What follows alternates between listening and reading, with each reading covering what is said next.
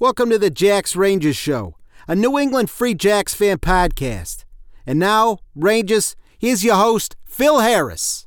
Huzzah, Rangers. This is Phil Harris again here at the Jacks Rangers Show. We have reached episode 23. This is the last episode of season one. Next month in January, we're starting on episode 24 for season two. Wanted to go through a couple of things here before we get the theme music going. Wanted to promote the merchandise. Uh, the merchandise. It is at www.jacksrangers.com forward slash store. You will find hoodies there. You will find hats, beanies, drawstring bag, t-shirts for the kid, t-shirts for the adults, all of the Rangers in your life. Stop on by and purchase some Jack's Rangers merch. Final thing before we hit the theme music here, wanted to mention a new charity drive that Jack's Rangers is behind. This is called Phil's Last Ride. I am growing a full, beautiful Carolina waterfall. And people are going to ask, what is a Carolina waterfall, Phil, you North Carolina hillbilly? It is a mullet.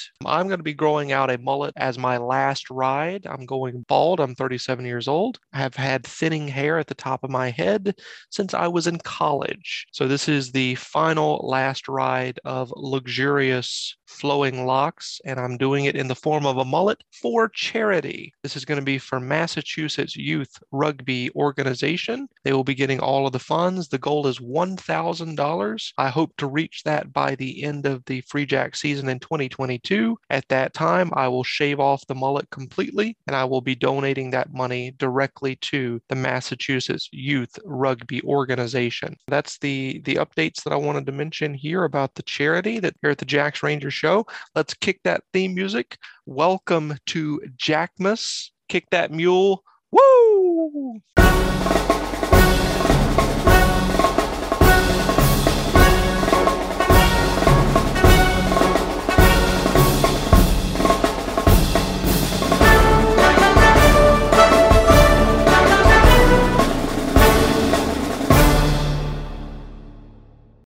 Got the longest episode coming in here at the last episode of season one. This is a gargantuan episode, guys. It was a blast recording all of these. We've got relatively new rugby fan Wes Burhoe joining us. He is one of Dave's buddies. He is an American football coach, so he brings an interesting perspective to his fandom with rugby. So glad that Dave is the head vampire of people that he's converting to rugby and, and uh, becoming rugby rugby fans here for our Free Jacks. The next interview that we're doing is with one of my mentors in the podcasting realm, a good buddy of mine by the name of Chris Phillips. I have mentioned him on this podcast previously. He's kind of a, uh, serves as like an inspiration for me with the Jacks Rangers show. Long story short, he does a Carolina athletics podcast that is extremely successful. We've become friends over the years, and I just look to him for advice and stuff like that in the podcasting world. His guidance led me to creating uh, the Jacks Ranger Show, among other people, of course, Big Joe Shepard, uh, Scott Ferrara, also somebody that was very influential in me starting this whole thing. But Chris Phillips is, is a good buddy of mine that uh, I talk to quite frequently. You know, I'm just kind of, he's blazing the trail and I'm just kind of walking down it is the way that I see it with what he's doing with his show, The Spurs Up Show. Highly recommend checking it out. And finally, we've got round four with the performance director of the Free Jacks. We are getting ever so close to the preseason starting next month. So I wanted to have Tom Kindley, who's just an awesome dude, very generous with his time, is a big supporter and friend of this show, jump on there as the final interview. So the, the interview queue will go like this. We'll have Wes Burhoe first, and then Chris Phillips from the Spurs Up Show. And finally, we'll have the Free Jacks performance director, Tom Kindley, as the last interview. Wanted to mention one thing before we get to that. I found out that Mags and I are in the same fraternity. So at the University of South Carolina, I was the president of Theta Delta Chi, and Mags was a Theta Delt at Dartmouth College interesting fact there. Mags, if you're if you're listening to this, uh, what's up, dude? Our hearts are united. He'll know what that means. Okay, so yeah, I appreciate everybody listening in. Welcome to episode 23, Jacksmas, the final episode of season one. Strap in. It's going to be a long one. I think you'll enjoy it. Here we go. Woo! Huzzah, Rangers. This is Phil Harris again here at the Jacks Ranger Show. I've got Dave McVeigh with me as always. We've got a very special guest this time around. Wes Burhoe has joined us. He is a recent uh, rugby convert, I guess is probably the best way to describe that, a recent rugby fan. Wes, how the hell are you? I'm doing well. How's it going? Great to be on. Thanks so much for having me. Not too bad, man. Um, so tell us where you're from, first and foremost. Uh, born and raised Massachusetts. Uh, actually grew up in Foxborough. Uh, so I come by the uh, the hat. Yeah. Uh, you know, it's kind of my birthright. But uh, right. yeah, just always always been in New England. Uh, uh, you know, pr- proud of it. Very cool. What is your origin story with rugby? Um, how did you find rugby? Uh, see, I got sent to a, a sleepaway camp, a very prestigious uh, New England sleepaway camp, uh, completely by accident my grandmother wanted uh, to send me to a camp. Goes, oh, this is uh, look it up, and you know, back there's no Google, so uh, she sent me to this camp called Camp Becket uh, in the Berkshire Mountains, and there was a lot of international staff, and they um, were able to kind of convince uh, people at the camp that this international staff should run a rugby program and uh, so it was you know it was only touch i've ever i've never played um, you know real rugby. I really i literally learned a very little bit when i was in my preteens over the summers from uh, an actual uh, maori um, uh, pl- player from new zealand and uh, some south Afri- africans and uh, a couple australians. And you know and like if you can imagine those groups of people together trying to run anything like you know and, and, these guys are really just in the united states to like sightsee and hang uh, with you know 50 60 uh you know preteen running around. It was an absolute mess but i learned like what a prop was and what a scrum was. I had like a base understanding. And um and then i've coached high school football for like 16 years. And uh, we kind of have this joke uh, in high school football of the evolution of an offensive lineman. And so essentially, a kid comes to join the football team as an offensive lineman, and you say, Hey, you're an offensive lineman. And they say, mm, No, I'm pretty sure I'm a fullback. and and yeah, and so you go, okay, and they try a fullback, and then you know a little further down the line they go, you know what? Actually, I think I'm a lineman, and you're like, yeah, yeah, you're an offensive lineman right. And they start to take pride in being an offensive lineman. And then they graduate and they come back and they go, you know, I thought I was an offensive lineman, but really I'm a rugby player.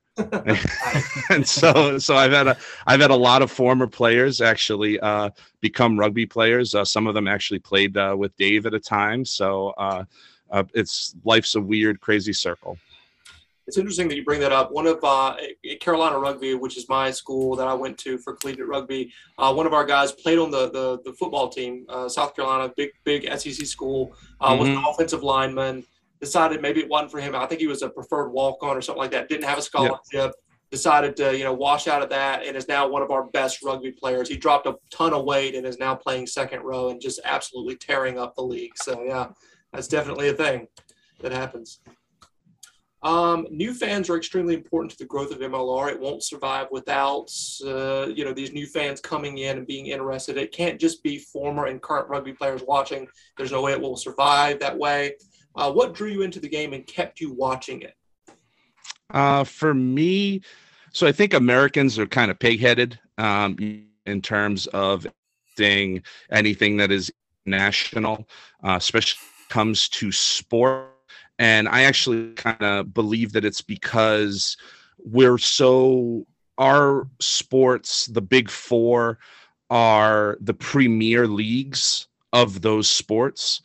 And whereas when we get an international game in here, we don't get the premier athlete uh, to come and play. If they, if we do, they're old. It's it's they're they're on their victory tour, and so when I went to my first Free Jacks game, I had heard about them.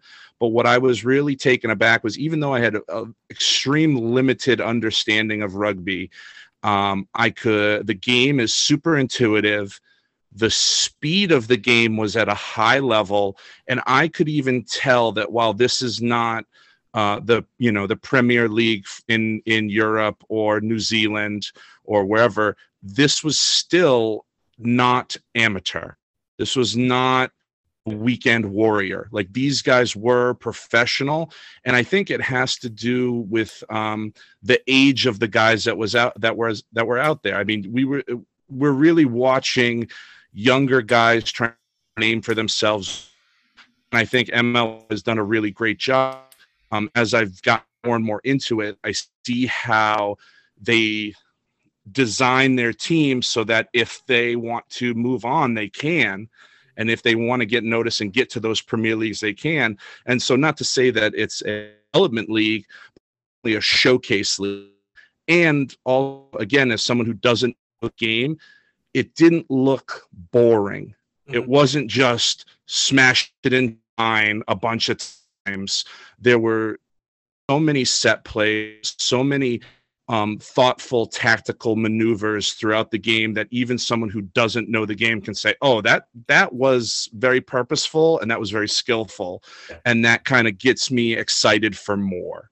You know, when I can see the game behind the game, that gets me excited for more. And then lastly, um, you know, there's there's two things, and it it's not it doesn't it's not like they would go together normally, but um, violence and atmosphere and so like the game being violent yep. is we I love that. I think everyone like, you know, why do beautiful girls go to boxing matches? Like cuz everyone wants to see people get their fi- their heads blown off like they just they, they, they want to see blood we want to see the gladiator right but then rugby has this totally dip, different atmosphere of true camaraderie um, I got yelled at for, um, you know, mocking a ref once by my good friend Dave, and I was like, oh, and like it was a it was a formative experience for me because I'm like, oh, you know what?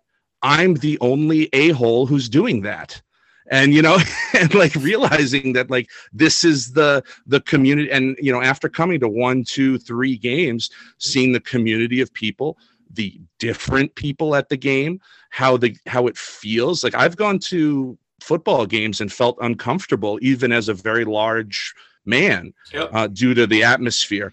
I've always felt welcomed. I've always felt like um, I'm valued as a fan. Um, I really, you know, and it's not like, um, you know, AAA baseball feel. Like it's not like, oh, you're here, we're gonna have some dancing nonsense and some games so you can not pay attention to the boring game. It's truly like thanks for coming thanks for watching us thanks for supporting us with your money. And it's it's a great feeling to feel a part of something and to look out on the field and see something that is like a true value. Mm-hmm. like oh i'm actually getting my money's worth. These guys are are playing. They're they're giving it their all you know? So I occasionally do chirp at the ref, but I will just say at the end, I respectfully disagree, sir. Oh yeah, something along those lines, and it makes it a little bit more rugby appropriate. So yeah, I'm a big I'm a big fan of the of the sir with the question at the sir sir sir. You know, yeah, that's great. Absolutely. So you're an American football coach. You're you're wearing the Patriots hat. Um, you live, you've born in Foxborough, I believe is what you said. Um, what would your pitch to football fans be to give rugby a try? I mean, obviously, I, I, have got my phone right here. I, I'm on a Discord of all, you know, college football fanatics. I always throw rugby in there and they're, they just like, they're completely closed off to it. So what would mm. be your pitch? Because it's an international game, blah, blah, blah. You know, you, yeah. described the issues that people have, but what would your pitch be? Uh, first, get to a game it's one thing to see it on TV. Um, the other thing is that the game is intuitive. So once you're there, you know, it's pretty easy to understand what's going on, even if you don't know the basic mechanics of the of the game.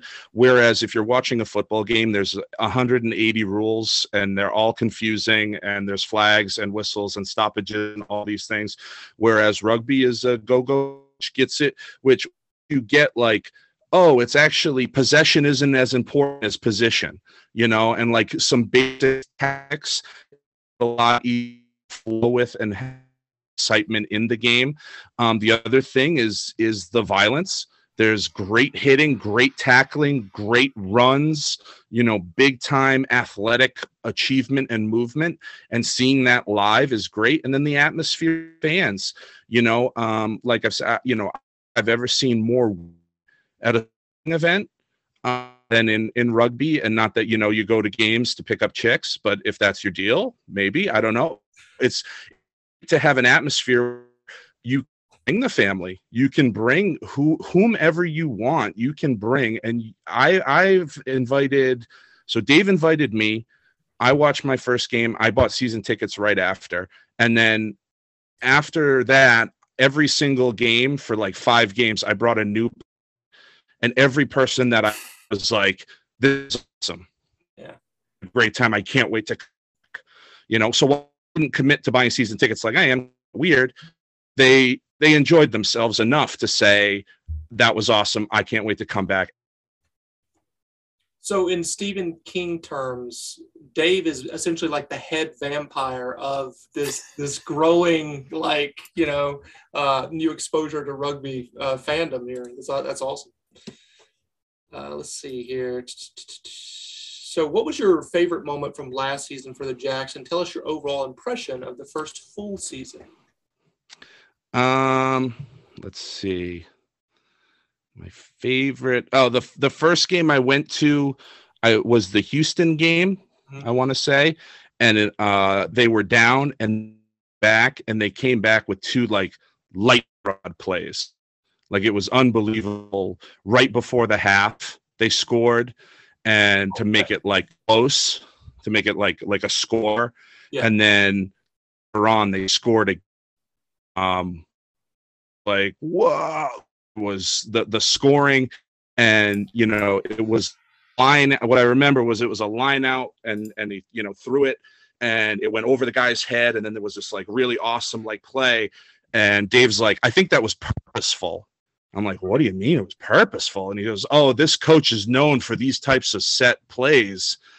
And i was just like that is so cool you know?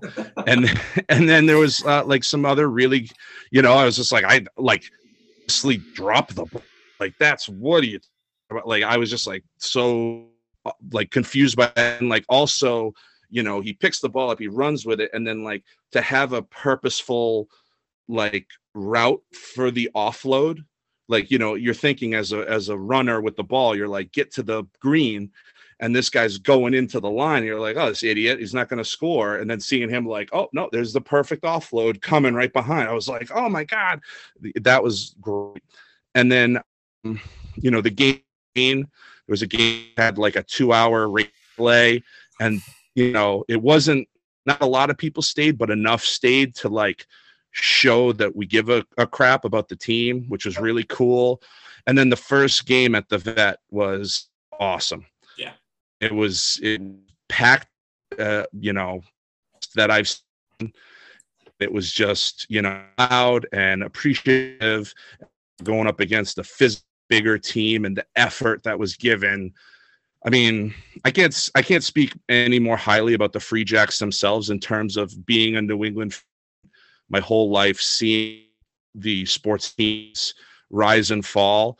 But the thing that matters most here is like just act like you friggin' care. Just like if you care and give us effort like you don't need to win a championship every year. You don't need to be you know the the best. Just show us that you care. And that's what we've we're getting from the this team.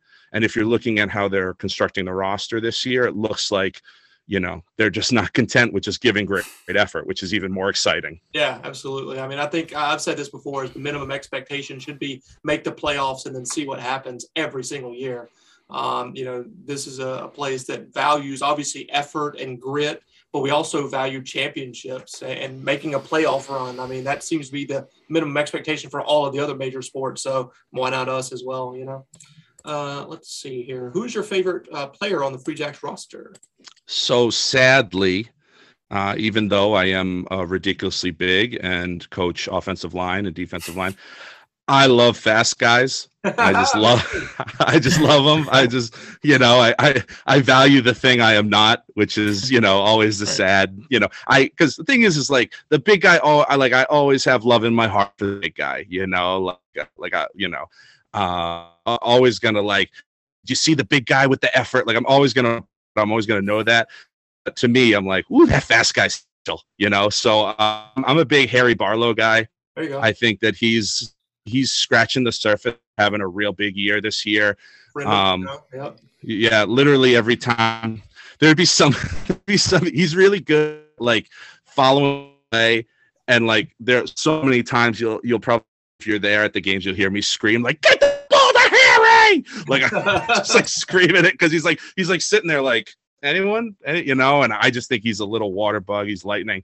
Yeah. and then the other guy is uh is joe johnston um because he he he has the same name as a friend of mine from high school. And, and so like that's cool. And then secondly is the guy is i mean he's made out of just twisted steel. Yeah, like he is just like a hundred percent going every all game um you know he's not the prettiest player but man does he he gets in there hundred percent. And i would not want to do anything more than shake after a game because like he is pure sweat pure adrenaline. Like like he, he like you could tell he's got enough like he has to rest up a day and a half after because he just gets it all out there which gotta love Yeah, hey man, I'm a forward that loves the backs too. I love to see them run with the ball. I love running rugby, um, exploit space, just get out there and uh, you know outrun somebody. I love that stuff too, uh, especially watching it. You know, playing it's a different uh, story, but watching it is you definitely want to see a lot of running rugby, um, ball in hands type stuff. Um, so there is chatter that New York, or excuse me, Rugby United New York, awful name obviously, uh, will be Mhm. changing their name soon. What do you think their rebranding should be? Uh, I mean, trash heap isn't taken. So if they want to be the New York trash heap, I think that's. I mean, I know they don't they practice at a landfill. So I mean, Yeah, right. could, yeah. So like they the the landfiller. Yeah, I mean, there's pretty, bad. no. pretty good. Pretty good. Yeah. I'd say New York Rats as well because you know their their city is infested in it. They outnumber people like what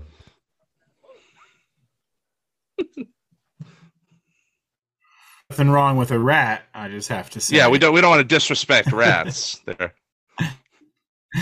Right. No insult intent. I could reach up and get several pieces of rats memory at hand, or if I hold my hoodie up, I'd flash my tattoo. you guys hear me? Okay. Yeah. You're good. Yeah, so my green screen, it's finally happened, Dave. It just completely collapsed. So we'll just It was only a matter of time. One of these, one of these days, it was. Devotion to Carolina and you know all the other sports in the background. So it's like the the, Yeah. day, like the first couple episodes.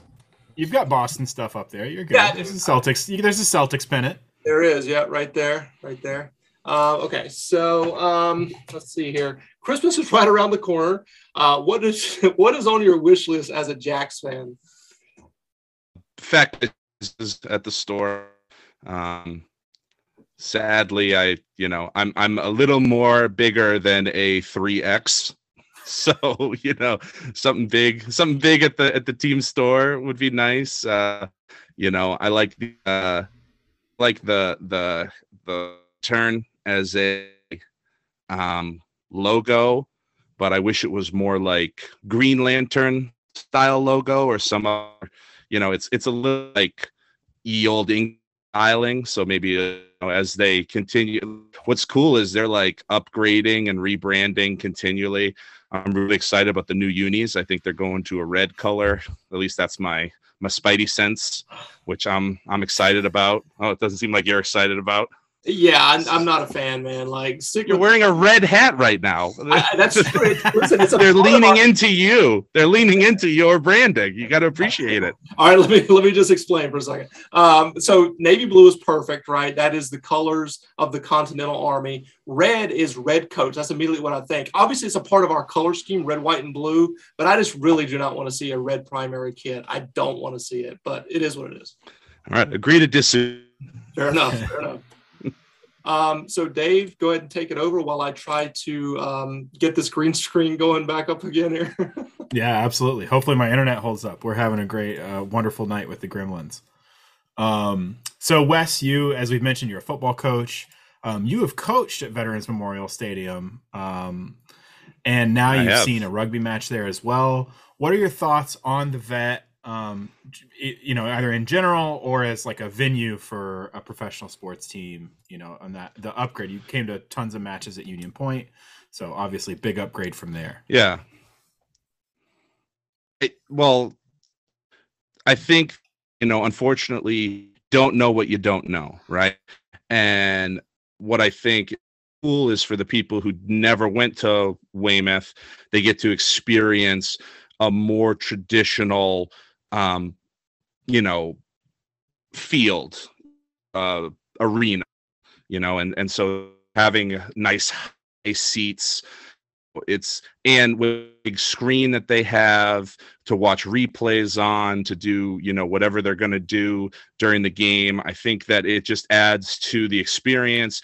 And i think it has the feel of if you like if you out weymouth um which i don't think they ever were like you know i mean i know we were going during like the height of the covid times you know um but they it's still even it wasn't like it was empty.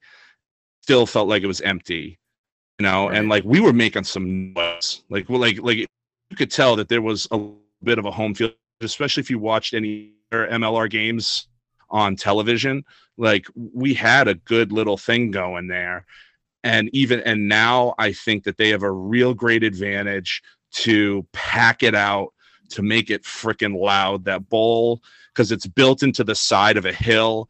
It's got a great, uh, you know, you're you're going to collect the sound and push it out to the feet, which is going to be really. Uh, I think, um, yeah, I just it, it's it's high quality like turf like the like the field itself is good quality as well which you know is more for the players than us as fans but i think it also is a nice little like gathering spot and hangout spot you know you could do your beer garden out like is I think is integral. One to to to suck in new but two in that whole atmosphere and feel of you know traditional rugby. As someone who's never played, I know that having the beers after is a big part of rugby. So you know having the beers before having the beers after having a space to hang out and do you know a couple other things is great and they've got that there um and so I'm I'm I'm really excited for next season to like give it a go. And lastly, Friday night games. I think Friday night in the spring to be able to have like night game, like true night games, I think is a real cool experience. Yeah, that'll be a lot of fun. And I love that you mentioned the uh, sort of festival area. If people haven't been, when you come in the entrance, there's a big open area right there and then the the field is kind of off to your right in the stands and so there's a really good natural place to kind of wait for friends who you're meeting up with have a beer you know there's going to be festival activities bands all sorts of stuff i know they have planned so um yeah can't overstate how good it is just as like a hang with woodgie venue. yeah hang with woodgie gotta get like a tackle woodgie booth going i think that'd get bring the kids in woodgie um we have talked, as you mentioned, we're friends. Um, we have talked a lot about the Free Jacks signing over the off seasons, um, and we uh, have especially talked about how many big guys they're bringing in in the pack. You know, the size. Yeah. Um, as a line coach, you have a lot of insight in that, the values of size, not just on game day, but in practice. Um, can you talk about how having big players on the team helps in more ways than just like running guys flat in a game?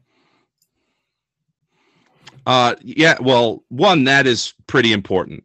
Being able to just line up and just smash a guy and be like, yeah, well, like we got the bigger guy, like that. Also, that is uh, feels good and is important. But also, there's a weird psychology around size. Um, I think you know, as a human being, we're all kind of sizeists and you know it's it's actually like a psych- psychological thing where Eh, that people will seek out a tall person or you know if there's a group of people they'll assume that the tall person knows what they're doing or has a a larger voice and leadership even when they don't um, and so you know it kind of goes into this you know belief of physicality if you know like for example last year going up against atlanta you know that that game that i talked about the the first game at the vet it, it was great but if you looked out field to start. All of us in the stands, and you know, and maybe maybe not the Free Jacks, but be a part of the Free Jacks said, "We're gonna have to freaking battle here. Like these guys are monsters. We're gonna have to battle. We're gonna have to be We're gonna have to do. We're gonna give everything that you could tell after the game. They were completely get because they were up against guys that were 40, 50 pounds heavier than them, like half a foot, sometimes bigger, you know, and when you are practicing against, uh, you know, when you're practicing in the tall trees, you know, you're not scared of the forest anymore. And so I think that that going day to day, battling day to day, walking out of the, you know, off off the bus in the arena and being like, oh, you know, you look across the field and like, nah, they're not that big.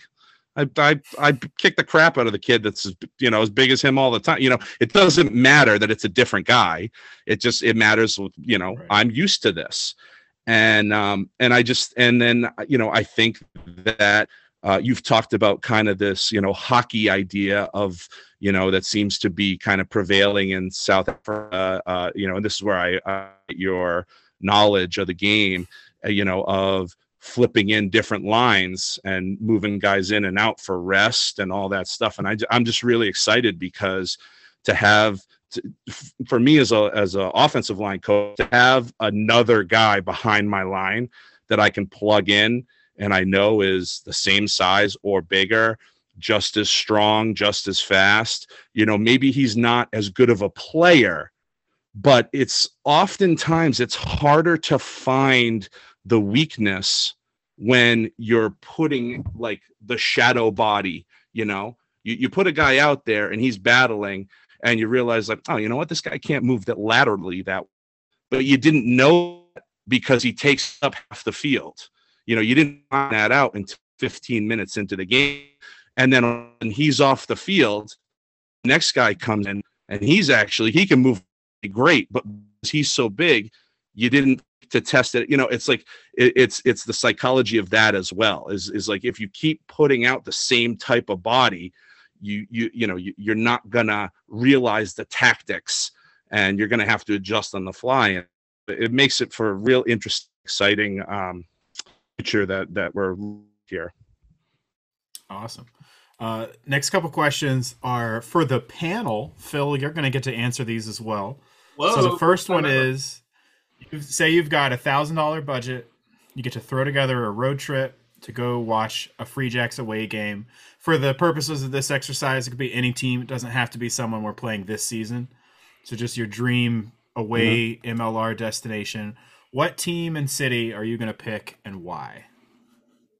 I think my dream one would be Houston because it says um, Rugby Specific Stadium. My girlfriend's best friend lives in Houston now.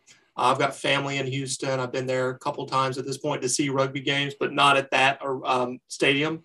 So, yeah, um, my Western Conference team is Houston, I guess. I mean, I'm you know not really supporting them, but if I had to choose, that would be them. So I think that would be amazing to go there. Um, yeah, for sure, Houston. Wes, what do you think?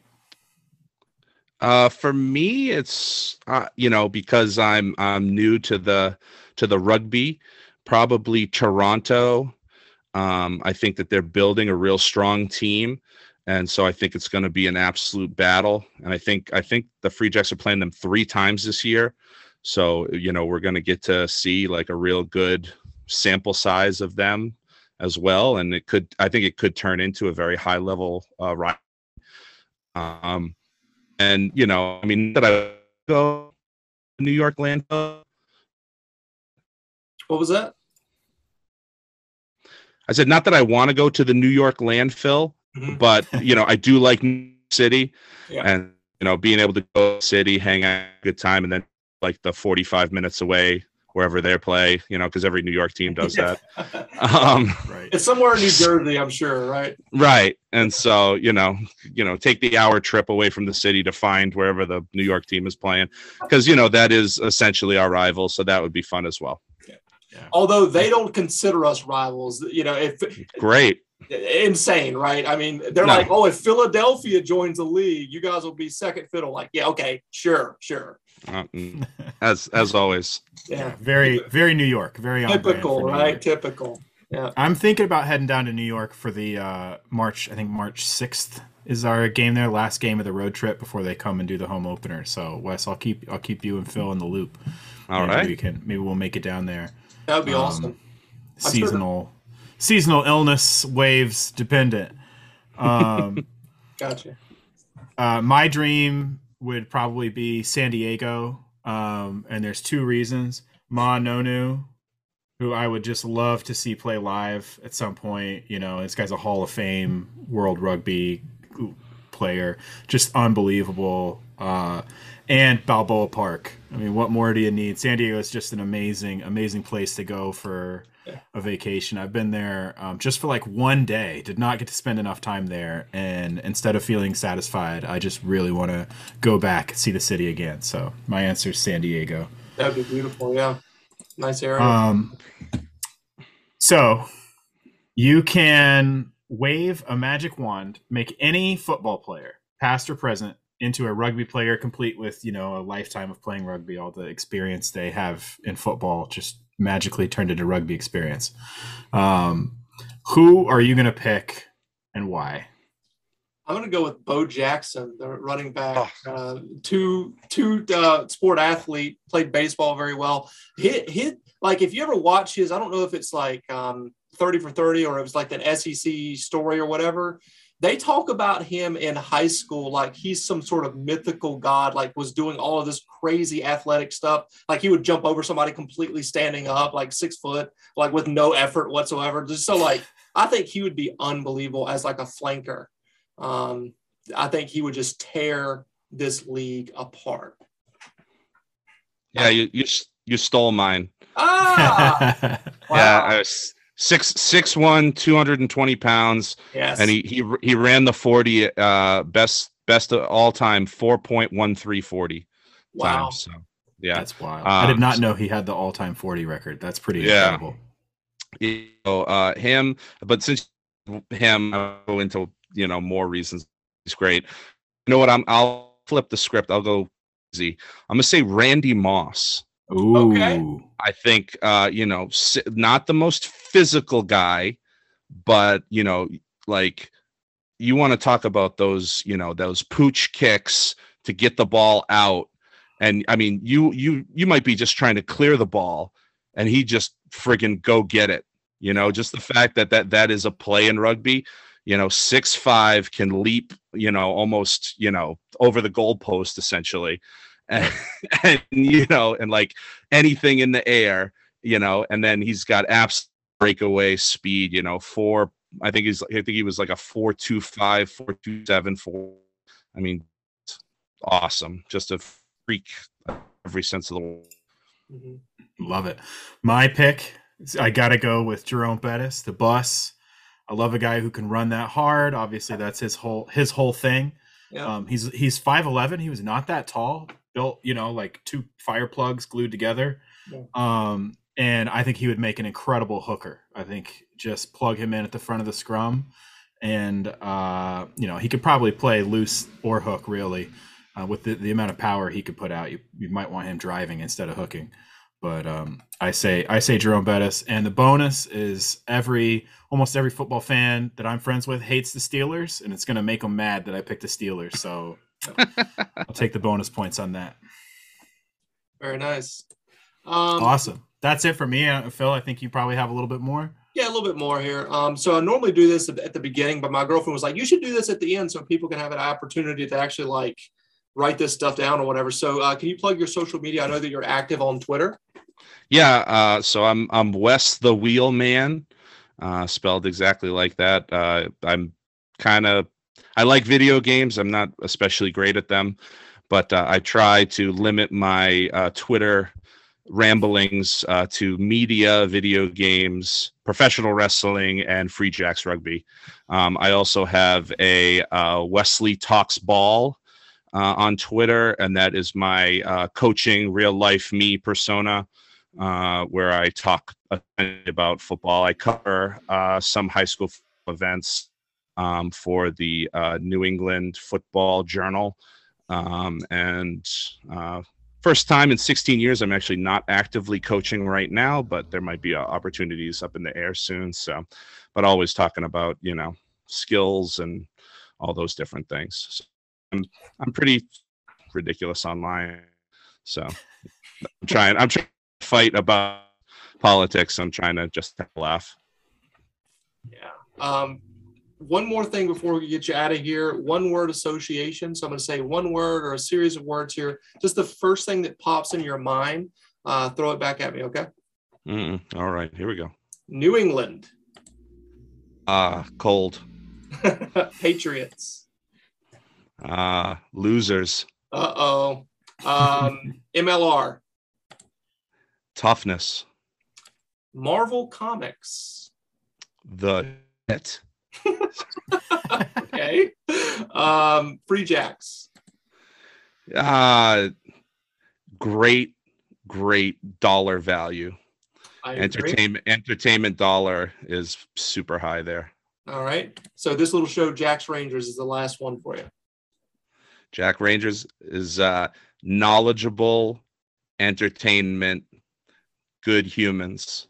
Appreciate that, man. Wow, look at that. Yeah, high compliments. I appreciate it. Shining that. my badge over here. Yeah, yeah, yeah. Yeah, Appreciate it, Wes.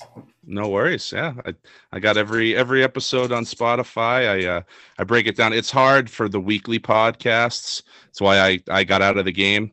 But uh, I, I respect the hell out of it, that you guys, and uh, I definitely I tune in for at least half the pod. It's definitely the interviews. You guys always grab the really great interviews. As someone who doesn't know the game especially well, it's great to kind of learn and see where people are coming from and and the reasons why they're doing stuff. And you guys, I, I think what's part um, aside from you know your show in general is the questions that you ask because they're not like hey it's so cool and you're so cool and what's it like to be cool you know you're actually Right. you're actually breaking stuff down and having you know uh second level what i call second level thinking you know within the game and you know and that stuff really i think you know whether or not your your listenership uh you know has to do to it it makes it for a great show Yeah. that's what i i appreciate That's very nice of you to say. We appreciate that. Um, Absolutely. And thanks due to the Free Jacks organization. uh, uh, They've been uh, Yeah. amazing to work with, I think I could say. So sure. um, they make it they make it a pleasure to try to grab those guys and talk to them. They've always been so kind. in the last minute here, I just want to let everybody know that this is the very last episode of season one. So season two is going to pick up next month. You know, Dave, we, we- we've got to talk more about this, but we're going to break down the positions, all, all of the new transactions that the team has made, maybe some major transactions for other teams as well. So guys, you know, stick around here with the Jacks Rangers show. We're going to have season two coming out next month. So yeah, I mean, we got the preseason about to start. You know, less than 50 days away from the season actually starting. So this is very exciting times, man, to be Yeah. a Free Jack fan, a Ranger out there. And Wes, we appreciate you very much. We'll say one word to get you out of here. I think you know what it is. Three, two, one. Huzzah! Huzzah! Woo! Huzzah, Rangers. This is Phil Harris again here at the Jacks Rangers Show. Today we have a very special guest, one of my friends, a mentor, if you will, in the podcasting world. His name is Chris Phillips. He is the host and owner of the Spurs Up Show. Chris, how the hell are you? I'm doing well, man. Appreciate you having me on. This is uh, this is awesome, Phil. You know, I remember we were talking about this when you had the idea of doing your own podcast, and so you know they say life comes full circle, and I guess in a way it kind of is here as well. So I'm glad to see you doing well, man. Obviously, Jack's Rangers. Uh, I know we've talked about it a lot, and then of course what you're doing with Gamecocks rugby with the Ruck and Roosters show. So. Uh, really glad to see you doing well, man. And obviously, I mean, you, you know how I'm doing with the Gamecock side of things. As we're counting down to a bowl game, but uh, no, I mean, I'm doing well. Just getting ready for Christmas. I'll turn a year older also on Christmas Day. So uh, it's great, man. Home with the family and just enjoying some of that time. And uh, yeah, just hanging out during the holiday season, man. But I appreciate you having me on. Seriously, it's, it's a pleasure to chat with you. Oh, man, it's an honor to have you on here. I, I do kind of feel like you're a mentor in the podcasting world. You've helped me out tremendously when I first wanted to get this thing started up. I asked you a ton of questions. You always were, you know, very responsive and very gracious with your time. So I appreciate you and happy early birthday. Thank you, thank you. No, like I said, it's it's it's awesome to see what you're doing, man. Obviously, getting the positive impact you're making with uh with Gamecocks rugby as well, but also you know your local area with the the Free Jack stuff. It's it's really cool, man. It's really cool to watch people pursue their passions and you know just try different things and see what happens. And sometimes you stumble upon something really really good. And I think you've definitely done that, man. So congratulations on all your success as well. for, sure. For sure. Thank you very much. Very nice of you to say. Uh, where are you from? Uh, North Augusta, South Carolina. Yeah. Okay. Right on the border with Georgia there. Is that right? Yeah, yeah, right on the border. So I grew up dealing with a lot of Georgia fans. That's why I tell people that I I probably had more disdain for Georgia than I did Clemson at that time because Georgia was actually good and Clemson was kind of like us, just a, a 500 program. You know, they beat us sometimes, we beat them sometimes. But yeah, I dealt with a lot of really bad Georgia fans. But of course, that shifted as Clemson started to win. They're, they're, uh, they became more and more insufferable as the wins came, as you obviously know, Phil. So, uh, yeah. but yeah, I grew up right on the border of South Carolina, Georgia. The Savannah River separates the two states. So I mean, I'm right literally two minutes away from the Savannah River and grew up like, you know, just to give people a reference, like uh, a little bit less than 10 minutes away from the Augusta National, the Masters golf tournament. I know you're such a huge golf guy, Phil. So, uh, but uh, yeah, I think people will know where that is based on what you said. So I appreciate you yeah. putting that in there. Um, how yeah. did the Spurs Up Show come into existence?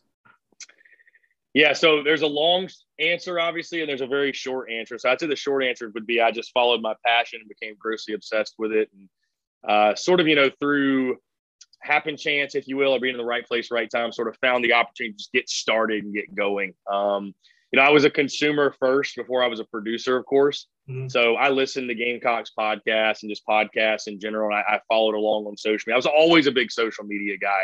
I was one of the first people I felt like around me at least to have Twitter, and I was always on Instagram and Facebook and just very interactive. I I thought it was really cool that on social media you could really voice your your own opinion and have your own voice and, and do that through those different channels, if you will. So um, was always on social media, well versed with that, and like I said, was a consumer first. I always felt like I I could do it. You know, I could go as far back as uh, you know, I, I wrote in the school newspaper when I was a senior in high school, and then even when I was in middle school, me and my buddies, a lot of my buddies were Clemson fans, but either way, we were huge college football fans. And, you know, we would have like writer's block, you know, you write in your composition notebook for 30 minutes about whatever. And yeah. we would write about college football. Like we would write about the games that weekend and all that. And so I mean, I always loved sports and I played college baseball. Was always been a huge sports guy, obviously still am.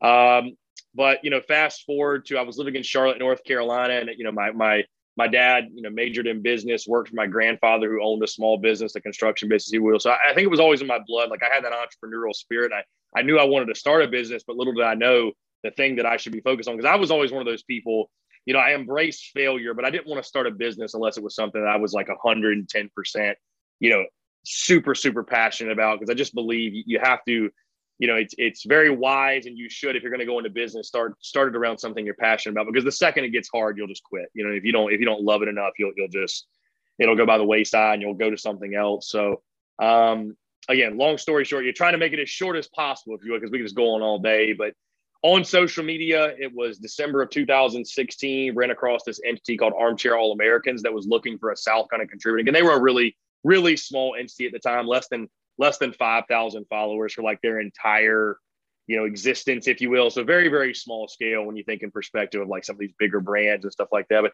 they were looking for a South Carolina contributor for their South Carolina side of things. And they had 30 followers on Twitter and no Facebook, no Instagram. But they said, hey, you know, we're only requiring you to write two articles per week, but it's really you have creative control. You know, you can take over the Twitter and you know, we can make an Instagram, we can make a Facebook. So I sort of just saw that as my opportunity. It's like, hey, you know what? I'm working in the corporate world.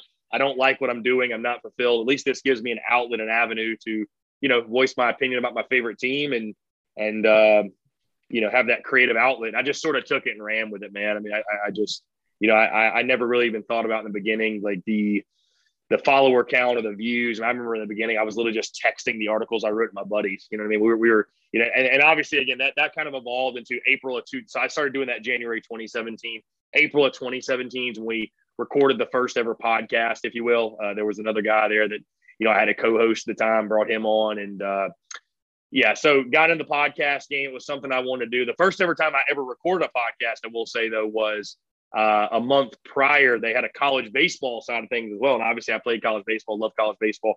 And I just asked one of their guys, like, "Hey, can I come on? I love South Carolina baseball. Can I like come on as a guest or help out or whatever?" So I came on as a guest, and then I was like, "Okay, we need to do a South Carolina podcast. And it's kind of funny how like the name came about, man, because I don't know, it, it, wasn't one of those things where like I went through a list of like 50 names. It was just at the time, you know, our previous coach, his thing was Spurs Up, and it was just right. like, hey, how about the Spurs Up show? It just happened like that fast. So, yeah. um, again, long story short as possible, you know, did that and just kind of started rolling with it. And it was just one of those things, man, where uh, just truly loved it. Just truly loved it, man. Loved the Gamecocks. And it was something where I'm like, hey, I'm going to be on social media either way, checking up on my favorite team and seeing what's going on. Why not, you know, why not give my opinion as well while I'm at it? And I just always told myself, as long as it's it's growing, even if it's just by one new person a day, that was always my attitude in the beginning. If this impacts one person in a positive way, then I've succeeded. So as long as it was impacting one more and then one more and then one more, uh, you know, I was going to keep going. And I, you know, funny story even with that man is I know this is kind of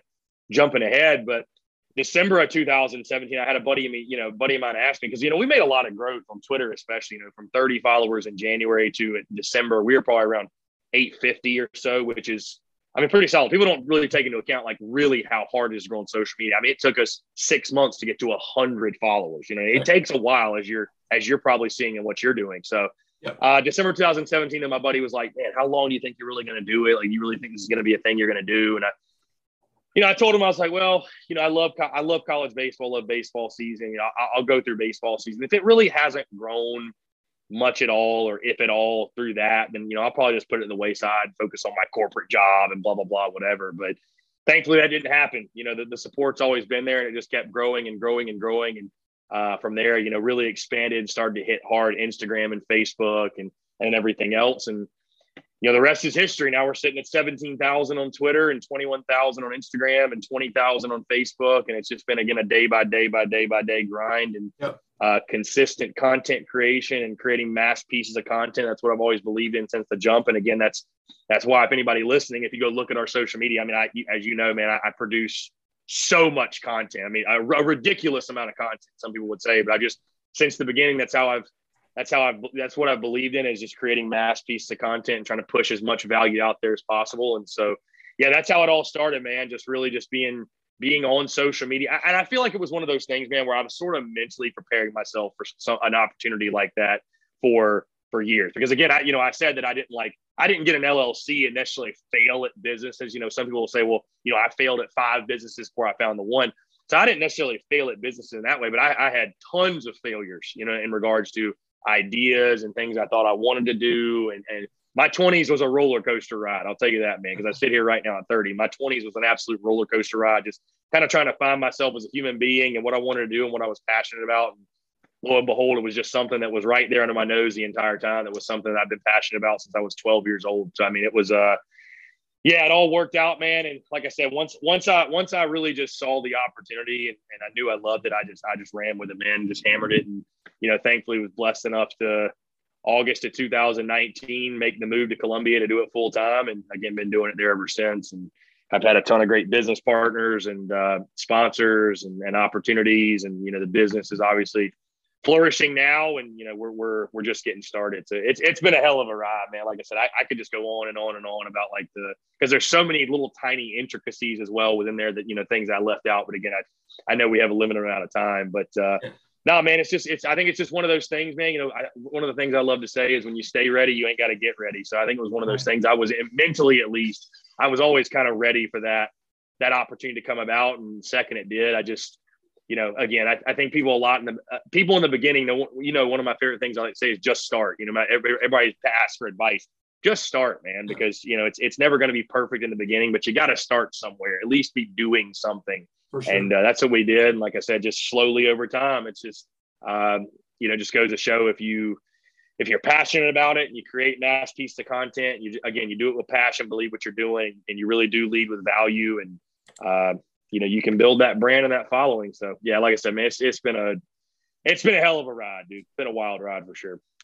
Uh, right now, we're sitting at 113 followers on Twitter. So you know we got a ways to go to get to where you're at, but um, you know it's a lot. I mean, I, I remember I remember being at that point, like hitting you know 50 listens on the podcast, and like that right. was like a huge, huge deal. So. Yeah. Um, I mean, it's it's a slow grind, man, for sure. But but but the beautiful thing, I think, the way you can look at it too, man, is you know there are people that, and it's just like in any other industry, or like you could look at it as like musicians, or just like anything to do with content, right? Like there are people that they're overnight sensations, if you will. But the the thought process of you know because people will see like the Spurs Up show, for example, right now, people that live in Columbia, and they're like, you know, people might look and say, oh, you're like an overnight you know, sensation, overnight hit or whatever, and people just have no idea. Like that's not a real thing. And even yeah. if it is, let's just say Jack's Rangers put out a show tomorrow that got a million plays for some reason. It's like the most famous rugby person ever, whatever. But here's the thing, like not going to stay there because you haven't built. So right now you're like you're building the foundation. You know what I mean? Like the reason the Spurs Up show, I fully believe, has flourished the way it has and will continue to do so is not only because the value we're putting out right now is great, bro. There are thousands of hours of valuable content out there that we have we have created and produced, and so I guess you know you can look at it, man, like the joys and the journey, and in the beginning, you're you're really kind of like like like our head football coach at South Carolina right now. You're kind of just laying the foundation. You know what I mean? And that that that's the most fun part, man. Is like what you're doing right now. We're talking on December the 18th, 2021. You'll look back December the 18th, 2022, and you think right now what you got going on is awesome, and it is. But you'll look back a year from now and be like, man, like I thought that was good. Like this is great, and then that just keeps happening every year. Like that. That's the cool part. You know what I mean? I, I think I really do believe the journey is is the and the evolution and the growth and improving and getting better. That's the fun part, man. And, and then obviously, of course, the way you impact people along the way in the process. So, um, but yeah, I definitely, I mean, I remember very vividly being right there, like, like I said, at hundred followers. And that, and that's the battle you fight on social media, man, because I'll tell you, June of like 2017, one of the, one of the first kind of splashes I made was I had a good buddy of mine, Forrest Kumis, who played baseball at South Carolina. This is when Chad Holbrook, the baseball coach at the time, then got let go. And and uh, he had told me, you know, again, this is a good source, right? He played at USC. His dad's friends with SEC umpires. So Kevin O'Sullivan's going to be our next head coach, the Florida coach. Is he going? He's going to be our next head coach. And I tweeted that out. Well, of course, what happened is Kevin O'Sullivan then went on to win this Super Regionals, win the College World Series, and yeah. after that, Florida made a commitment to baseball. But before that happened, that was going to happen. But, you know, of course, I got blasted on Twitter by Florida fans, especially not even really South Carolina fans. But the battle you're fighting early on is that person has 100 followers on Twitter. What do they know? They don't right. know anything, right? right?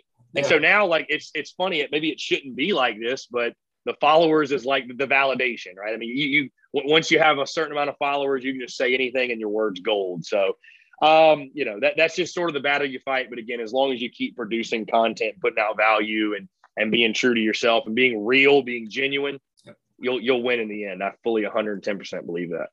I agree. I, you know what? I, I couldn't sleep the first night that I thought up the, the Spurs Up show. Like I immediately was like looking into, you know, creating an LLC, which probably wasn't, you know, necessary at the time, but I was like, I literally could not sleep. I was tossing and turning, just having all these ideas, writing stuff down. And like to have that kind of passion over something, like it was almost kind of foreign to me because it had been so long since I had felt something like that. So I knew I was on the right track immediately that, that I wanted to do something like this and it was hmm. it was going to be worthwhile. So yeah. But I think I think you're kind of like me, man. Like you're you're a former athlete. You know what I mean? It doesn't matter what level you play at. Like that was my biggest thing after after I played college baseball, it was just sort of like, you know, I, I, was such a grinder, you know what I mean, with, with, with, baseball, where I would, you know, I would eat, breathe, sleep, dream it, if you will. I mean, I, I, was going to the field five days a week, gym five days a week. And then when I wasn't doing that, I was watching the game, almost like studying it in a way. You know, obviously you're a Boston guy. Jon Lester is always my favorite player. He was my favorite pitcher to watch when he was with the Red Sox. And like yeah. you study the way these guys. So I mean, it's it's an obsession. You know, I mean, you, you become yeah. grossly obsessed with it. And so you know, you, are right, man. There's, you know, and this isn't to call anybody out, but there's a lot of people in life that just sort of go through life and they don't, they don't really have passion. You know what I mean? They're just kind of going through the motions and it's just sort of monotonous. And so, you know, I, I'm glad again you started doing what you're doing because when you do find something that you're truly passionate about, and that, that's how I, that's again, that's how I felt about the Spurs up show. Like the way that I put the work into the Spurs up show, that, that was me as a baseball player. You know, it was just just a different thing I was doing. Right. So when you when you find something like that, man, it's it's good to attack it and, and jump at it because again, you know, not everyone number one takes the time to stop and self-evaluate and say, well, what are my passions? What am I passionate about? What do I love to do? Yep. And then certainly people don't don't attack on it and don't take advantage of it when you get that gut feeling and that you know that that sort of uh you know, that, that, that that instinct that tells you to to act and to attack and again sort of like an athlete you know I believe in like attacking the day and just getting after it and um, so to do that again, man, I think I think it's awesome. And and again, so as former athletes, I think we can both uh, relate in that regard that it's just that that passion and that grind, and, and this is sort of the next grind, if you will. And again, it's it's it's uh it is definitely something to be grateful about, man. Because again, I I, I think there's there's some people that do go through life looking for it, and for whatever reason, they just they just don't find it. So yeah. when you do find it, man, you gotta you gotta jump all over it. Hey, you got to work hard and stick with it, right? I mean, this is episode 23 um, of the Jacks Rangers. So, so yeah, I mean, we're moving right along, man. Nothing's going to stop this. I mean, when when uh, the announcement was made that MLR was coming to Boston, I remember seeing it on my phone at work, and I was like, "This is amazing! Like, I have to be a part of this in some way." So, you know, fast forward to, you know, having that initial conversation with you and then your guidance with helping me put all this up together, like it's just been awesome so far, and I can't wait to see what happens down the road with this thing. So, what yeah. were your initial expectations uh, for uh, the Spurs Up show? W- what did you think was going to happen? That's that's a great question, man. I, here's the thing, I, I I never really put a cap on it, and I still don't. You know, people because people ask me that all the time now. They want to know what's the next step. You know, what's the do you want to do it forever? You know, I get those type of questions, and I certainly you know, I, I'm I, I definitely believe in goals. You know, we're getting close to the end of 2021, and I'll sit down and write my journal. And I did this last year. I'll write down my personal, business, financial, relationship, family, all types of goals for the year. And I believe in like, you know, affirmations and, and manifesting and speaking things in existence. I, I definitely believe in goal setting, but I also believe in not being too attached to the end result. So, so my, I'll tell you this, Phil, it might sound corny or cheesy to some. My, my, goal, if I can wake up and do what I love to do every day and fuel my passions and dreams and hopes and desires and, and, and starve my fears and anxieties, then I've won. It doesn't really matter. You know what I mean? I, I, I've won. You know, for example, you know, like the money side of things, it's, it's very important. Obviously, money is the gas that goes into the engine that fuels the business, right? But but I wouldn't say that's like that's not my number one goal. I, I think that's something that's a that's a that is a you know, if you're a person, I watched a clip today actually. If you're a person, I might and I might butcher this, but if you're a person talking about ranking, you know, health, wealth, uh, happiness, and there was another one, but he said, you know, he was ranking those. Obviously, health being number one. He's like, if you're healthy, you're happy, um, you know, you're you're physically fit, whatever, then you're going to be wealthy. You know what I mean? So I, I think it's almost like a byproduct. The point is, it's like a byproduct of of all those things. But now back to your back to your question though, man. What did I? I guess the expectations in the beginning, or what did I expect of it? I, I mean, I think at the very, very beginning, I, I, don't know that I really had expectations. I guess I would, I sort of just tried to try to stay in the present moment of again, hey, I get to voice my opinion about my favorite team. That's cool. That's cool. You know what I mean? Because there are others out there doing so, and and uh, again, it was something I felt like I could be good at. I, I thought I could be good at it. Again, I was a, I was a, a consumer for so long, but I, I, I had my own like little, you know, uh, WordPress site I'd made where I was like kind of blogging, if you, this is kind of when blogging started to become a big thing, whatever. And so I was writing articles and I, and I knew I had a knack for it, man. I was one of those dudes in college that I could write it and I could BS a paper the night before it was due and get a B plus on it. It just always came naturally for me. And I think that's one of the reasons why, you know, as you know this, Phil, to be good at podcasting, especially when you're doing it solo, I think, uh, I mean, you listen to the show, you know, sometimes if you can take a, a, a, a point that you know you could explain in a minute but you can drag it out into a 20 minute show i think that's right. kind of a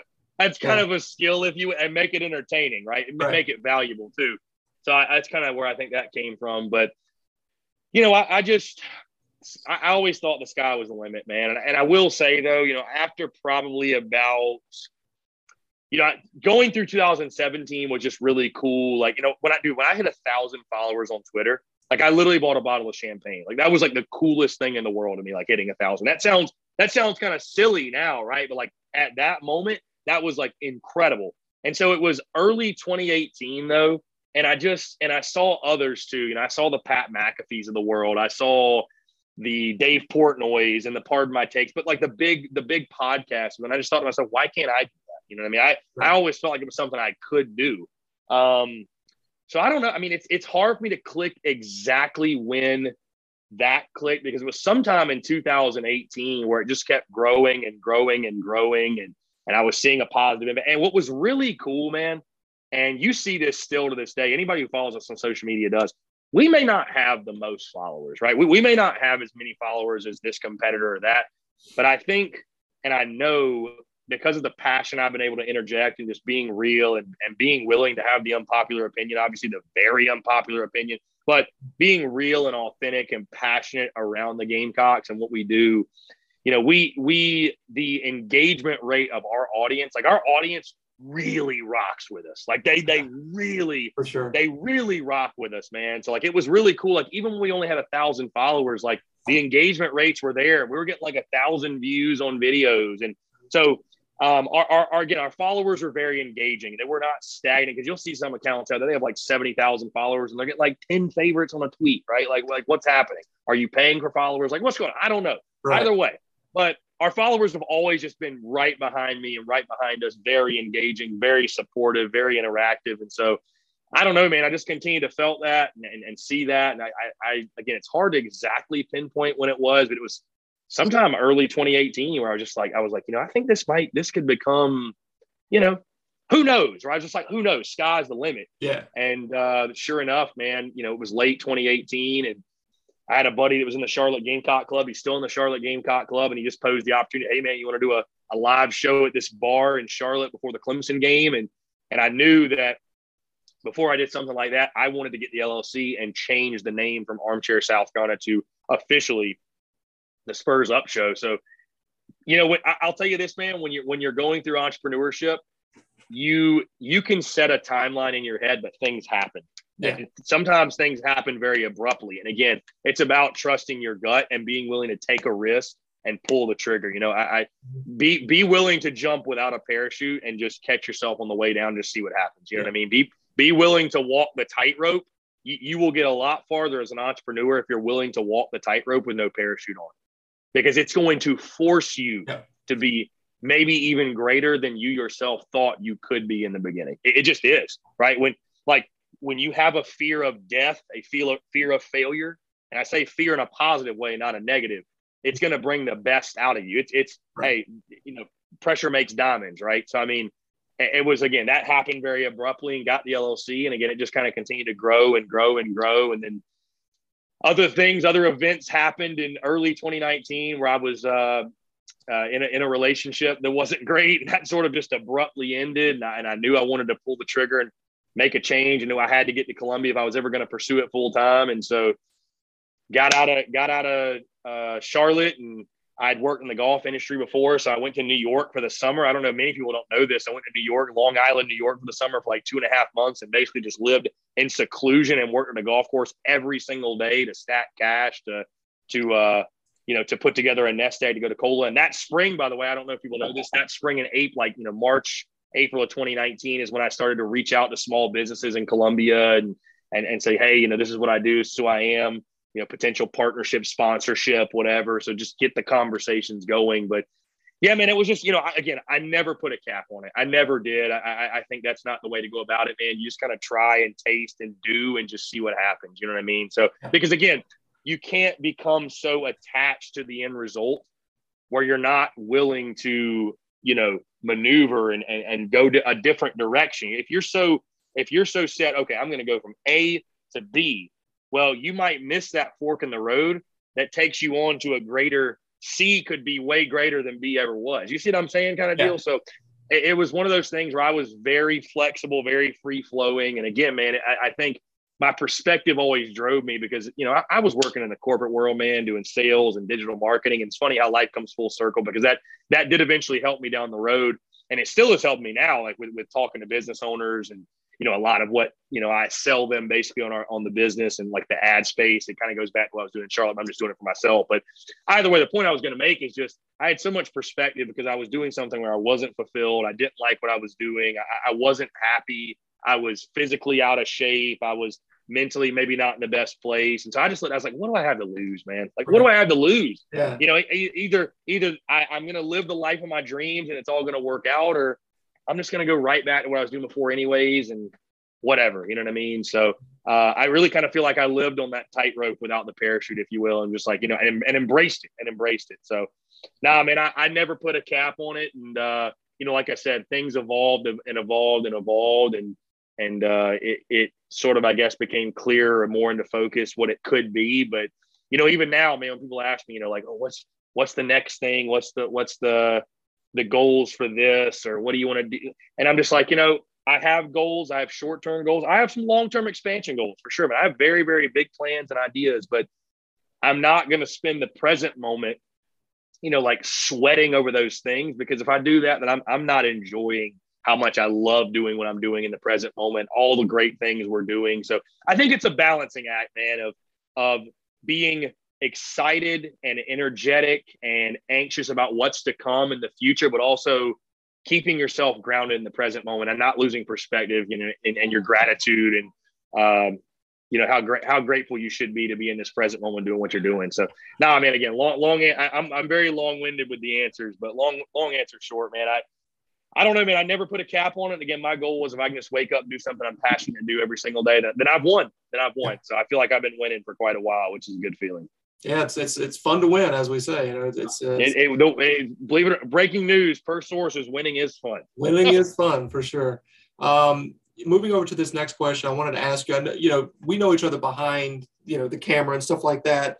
Um, we've been friends for like two years or whatever at this point, and I, have seen you grow and go on this journey of personal improvement and stuff like that. So my next question is, what lesson? What's your greatest lesson that you've learned from starting this thing to now where it is? That's a good question. Um, well, trust your gut is one. I, I really do believe in, in, trusting your gut. I mean, when your intuition speaks to you, and uh, you know, don't doubt it. You know what I mean? I mean, obviously use best judgment and stuff like that, but but definitely trust your gut.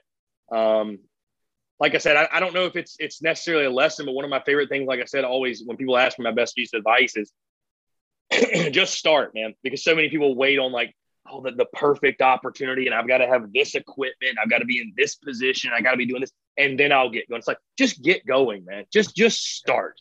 Yeah. Embrace the suck, you know, yeah. embrace the suck. You're going to suck in the beginning. You're not going to be very good, but really learn to enjoy the journey. You know, I, am big into like stoicism and I, and I read a, a daily affirmation stoicism book every morning. And, and uh, amor fati is something that Marcus Aurelius and the Stoics say. And basically what amor fati is, man, it, it is, you know, you, you can accept that things are going to happen in your day-to-day life and accept what is happening, but it's not just about accepting, it's about embracing everything that happens. Not some things, not just things that go your way, just embracing everything, embracing life, embracing everything that happens. So, um, you know, I, I, would say that's played a big part in my life. And again, the, the, it's that's really a tough question because there's there's a lot of them. There, there's a lot of lessons. I feel like um, my my biggest le- you know one of the biggest lessons I would say though if, if I had to pick one.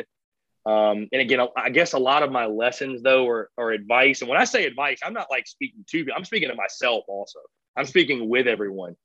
Right. Um, life is short, and life is too short to be spent miserable. So whatever you do in life, man, don't don't let anyone or anything dictate your circumstance mm-hmm. or tell you that you don't deserve and can't be happy and fulfilled, truly fulfilled now. So when you when you again like what you did, when you find something that you're truly passionate about, hold on for dear life, dude. Become grossly obsessed with it. Yeah. Become grossly obsessed. If you if you want to make it your full-time job, if you want to go on that entrepreneurial path, man, embrace it, become grossly obsessed with it, and just watch things transform, man. Um, you know, uh, also I would say another lesson again. There's a lot of them, like I said, but you know, and, and here's a good, here's actually a really good one because when I first started early on, again, you mentioned like the behind the scenes. We do know each other behind the scenes. I, have gone through a lot of personal growth in the journey as well, and it's it, it's it's really cool that like you ask these questions. I don't really get the opportunity to talk about this stuff a bunch because I'm always talking Gamecocks and sports, and which is great. I mean, that's right, right. that's what I do. Yeah. But there is a lot more to it than that. I mean, I just I love being an entrepreneur. Period, man. I, I love the entrepreneurial grind, and that's that's why I do so many things beyond just, I'm not just like, I, I, never wanted to be, oh, he just does a podcast. It's like, no, no, we do podcasts, we do social media, we have a website, we do merchandise, we do, you know, uh, we do events, we do live stuff, we do remote stuff, we do everything. We do, we, we're hitting you from all angles. Um, and I feel like that's how you build an empire, you build a business, if you will. But what I learned along the journey, and one of my greatest lessons I would give to people is this because you know, whatever success is for you, whatever, however you define it, it's different for everybody. But I know at least when I started early on, believe it or not, for those tuned in, the sports media world is a very ego driven place, right? Very ego driven, lots of egos. I know something you don't know. My report's better than yours. My content's better than yours. Right? You see that, Phil. There's a lot of ego. I mean, people are very sensitive, like on Twitter and stuff like that. It's it's really kind of crazy. It's actually like very petty high school girl stuff a lot of time, but they are. So early on, when I first started, and there were obviously tons of media guys in the South Carolina sphere, and they're still there. And I had a chip on my shoulder, and I did not always, I think, lead with the most positive intentions. Where it's like I, I, I didn't necessarily want to stick it to someone, but like I, I, had that chip on my shoulder, and I and, and I wanted to prove myself. And you know, I was obviously trying to break into this South Carolina media media quote unquote landscape or just breaking the South Carolina landscape you know content landscape and differentiate myself. And so you know you you rub some people the wrong way and and uh, you know you get in spats on social media. And that, that's totally fine. Listen man you, you, can whatever success is for you whatever the peak whatever the or at least the begin of, beginning of the ascent is for you you can get there being fueled by ego negativity spite jealousy anger you know, we see it all the time, right? You think every wealthy person or successful person in America is some great human being. No, there's plenty of people who have gotten to the top by by stepping on other people and, right. and screwing other people over. And right, you can, you can do that because in life you need fuel. Mm-hmm. You just need fuel, right? Something to get your ass up out of bed and get you going, get like to drive you. Because that the worst place you can be is not what I'm talking about being fueled by negativity. The worst place you can be is just not fueled at all and be someone who's right again lethargic, going through the motions, has no drive, anything else. So you need fuel in life. You can be fueled by all those negative things that I mentioned, or you can be fueled by service, gratitude, love, empathy, truly caring about other people, wanting to provide value, wanting to create relationships. And so I guess one of my greatest lessons that I could pass on to someone else is like I am someone I can speak from experience. I've been fueled by both at different times. I'm happy to say now that again, in like my personal development, I would say over the last year, year and a half, like I'm I'm much more fueled by service, gratitude, love. Like I I don't see value in getting in petty spats. I mean, of course, dude, I, you know what I do. Obviously, there's times where you go back and forth and you needle people, but it's never stuff that's like personal or, you know across the line or anything like that. But as someone who has been fueled by both, you know, the negative and the positive, I would just tell people you can get to the mountaintop, you can go on the ascent, you can reach success or whatever that is for you with both on both sides, but it is so much more fulfilling mm-hmm. when you're fueled by those positive things yep. than those negative things. So I would just say, whatever you're doing in life, just keep that in mind. Um, because again, you, you can reach your goals and successes with both as long as you have fuel but man, it, it's just it's so much more fulfilling when you're actually when you know in your heart of hearts that what you're doing, you're positively impacting people and people find value in it. And uh, you know, again, you're leading with the things I mentioned: the service, the gratitude, the perspective. Um, again, I've been on both sides, man, and, and that's something I you know I journal basically every day. Yeah, and that's something I write in my journal every single day. Is that I, I'm I am fueled by service, gratitude, perspective. My perspective drives me. I'm I I am injecting massive amounts of value into the universe. Like again, it's just it, it's so much more fulfilling. So I, I, would just tell people, man, if, if you're going to go on that journey, if you're on that journey right now, you know, try to try to shift your. And I know it's tough because the world is so chaotic and crazy, and there's a lot of negative, miserable people in the world. But take yourself out of all negative situations and really be be cognizant and, and, and, mindful of your energy. You know, I, I really try to be mindful of my energy and, and, you know, say that I'm only going to inject positive energy into every situation I come across because I, I just I just came to a point, Phil, where I found that every time I injected negative energy, there was a negative outcome. Believe it or not, shocker, right? Right. There was a negative outcome. So if you can change your energy and change your perspective, and again, really, really genuinely care for other people, and and the golden rule: treat people as you want to be treated, and and and let that be a guiding force in your day to day and your content or whatever it is you're doing, your entrepreneurial path or just your path in life.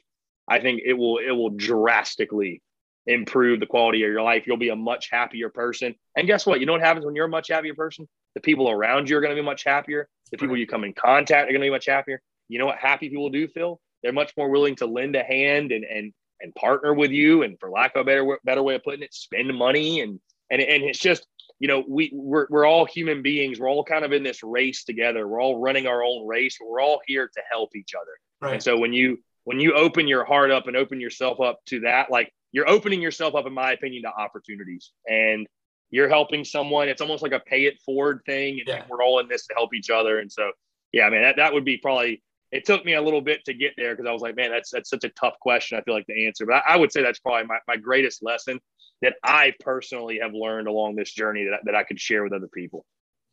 And one thing you mentioned, uh, you know, you're talking about ascension, and that's what's happening with your business and your show and stuff like that. But you're not stepping on people to get to that point. And, and if anything, you're lifting other people up, which is something I, I greatly appreciate. Yeah, Uh, you, you you don't you don't yeah, kind of the point you made, man. I know we talked about it before, and you know, you just again, can you can you get to the top by by being a complete douchebag and stepping on the? I guess you can, uh, but I do believe in karma also. You know what I mean? Karma has a very the universe got a very funny way of coming back to you and, and and karma paying itself a visit to you if if you are that way. So I just I don't believe that you know because I see it on social media sometimes of oh there's another Gamecock podcast and like they'll try to crap on the eh, like bro you you don't make yourself look any cooler or better or more Right. talented or skilled or you don't get any closer to or any farther up or higher on that ascension by putting other people down. If anything, you drag yourself back because again, it's just such negative karma and negative Yeah. energy. And how can you produce any sort of positive content or just positivity in your entire life Mhm. when you're living in that negative cloud? And again, that that that bringing on that negative karma. So yeah, I mean, I, I really do believe in like uplifting other people. And, and I mean, dude, I, I because I, I've been I've been at square one, I've been at square zero. You know what I mean? And and saw other people and and reached out and asked, and, and I would have loved on on the journey if I if I had someone, you know, like like myself that would have lended a helping hand and, and gave any piece of advice they had, or at least tried to. So, um, yeah, I, I definitely believe in that, man.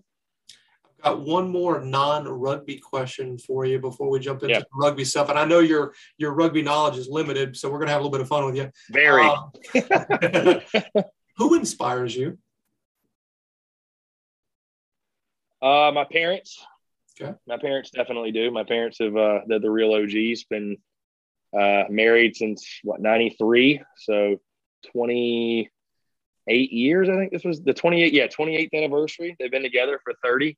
Um, I don't know if they know that. My parents definitely do inspire me though, and I, I've been dude. I've been very fortunate, like my family life and you know, as you as you go throughout again, I, I've got four siblings. They're all younger than me, three brothers and a sister, and got two loving parents, like I said, who still love each other. Again, I told you, Phil, we're talking. We're about to go on a, a family vacation to Universal and Disney World for the next four or five days. And you grow up, and those are things you kind of take for granted, right? Going on family vacations and just having two parents there, and no crazy family drama, you know, directly. You know, everybody's got family stuff, whatever. But you know, at least the more people I've met, I, I've really come to be again be grateful and appreciate like how lucky me and my siblings are and were throughout growing up to have two heroes like we did in our own house like our like, like our parents you know what i mean that, that did what they did for us made sure we never went without and stuff like that. Um inspires me? That that's a great question man. That's that's a great question. You know I, I, I don't I, I, that's tough. That's tough. I mean, outside of my parents, man, like, is, is there someone? Because I'll be honest with you, I don't feel like I really need to look for external sources of motivation. I mean, there are people that I admire certainly, and I look at again someone like Pat McAfee, Mhm. um, who who built has built his platform being in very cutting edge, Yes. being very authentic and genuine, and you know, even somebody like and people might cringe at this, but like a Dave Portnoy, not necessarily everything that they do at Barstool, everything he Right. does, but again, someone who, in in regards to an entrepreneurial journey, starting a media media quote unquote entity, which Barstool again is very much like the Spurs Up show, where it's quote unquote media, right? Doesn't fit in that box, which is a great thing. But uh starting, yeah, there you go, Hey, perfect, perfect.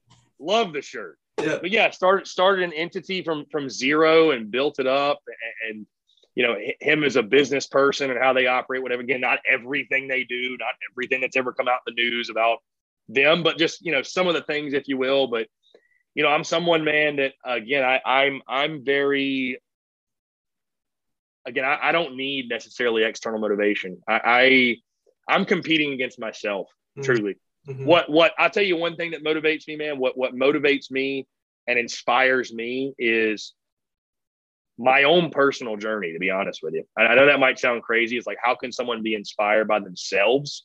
But seeing the personal growth and the overall journey and and just where kind of what I've come from and what I was doing and to where I am now to go from being so lost. I mean, I was I was so lost, man, to be honest with you, as a human being. I didn't know what I wanted to do, had no clue what my future looked like. You know, I was thinking to myself, is is this it? Is this is the corporate thing it? Feeling like I was meant and destined for more and and and you know, again, man, when you're at zero, it's just like nope, nobody, nobody life is hard. Nobody's got sympathy for you. Nobody cares, right? The, the bills are going to come no matter what. Your, you know, your even your support system around you is going to say, "Hey, that's great that you have dreams and aspirations, but you got to, you know, do something, right? You got to do something. That's that's great." And also, you know, you, you uh, to, to come from that, man, and it's like you know, people ask me like, "Oh, who's your greatest competition w- within the the South Carolina sphere? Who's your greatest competition within content, Gamecocks content?" Again, this has been as as no slight as anyone, but no one. I, am not competing. I'm competing against myself mm-hmm. because if I if I am getting the most out of myself and I'm getting one percent better every day, nobody can beat me. No one. I, I fully believe that. And again, I, I, if that I'll tell you this: if that were to rub someone the wrong way, if that comment were to make someone uncomfortable, yeah. then I will not apologize for my confidence yeah. irritating your insecurity. And I never will. I never will. So again, my parents inspire me for the way they raised us and what they did for us. And again, I, I, there's other content creators certainly that uh, that I admire, man. But you know, on, on again on a day to day basis, I don't wake up and say, "Well, this is what he or she would be doing." So I, that inspires me to go. I'm bro, I'm inspired because again, I have perspective and I'm just grateful I get to wake up and do something I genuinely love to do. I love being an entrepreneur. I love creating content. I mean, I love being in a creative space, man. And that's why I love creating merchandise. And obviously you're you've got the merch on and, and it's you know, it's it's. I'm sure you know this, man. There, there's really no better feeling than rocking your own merch. You know what I mean? It's like yeah, it's pretty it cool. Feels cool. It feels yeah, cool. And then, You're right. And then and then for people to, you know, what else inspires me? And I'll tell you this is is uh people, people positively impacting people, and like when people when you see other people wearing your merchandise and and see people at the tailgate or see people out at games and they they come up and shake your hand and they they really show a genuine appreciation for the for the work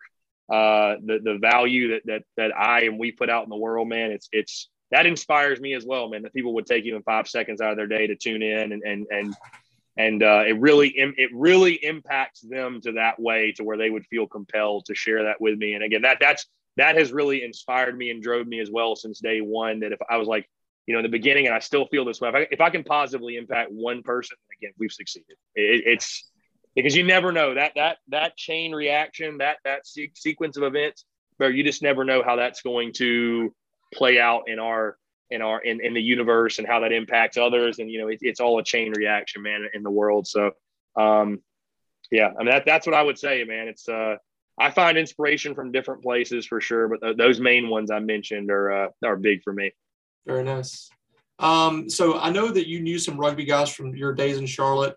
You've met Carolina rugby head coach John Roberts. You know me. Mm. You know Gavin Bennett. What's your impressions of rugby people? Uh, badasses.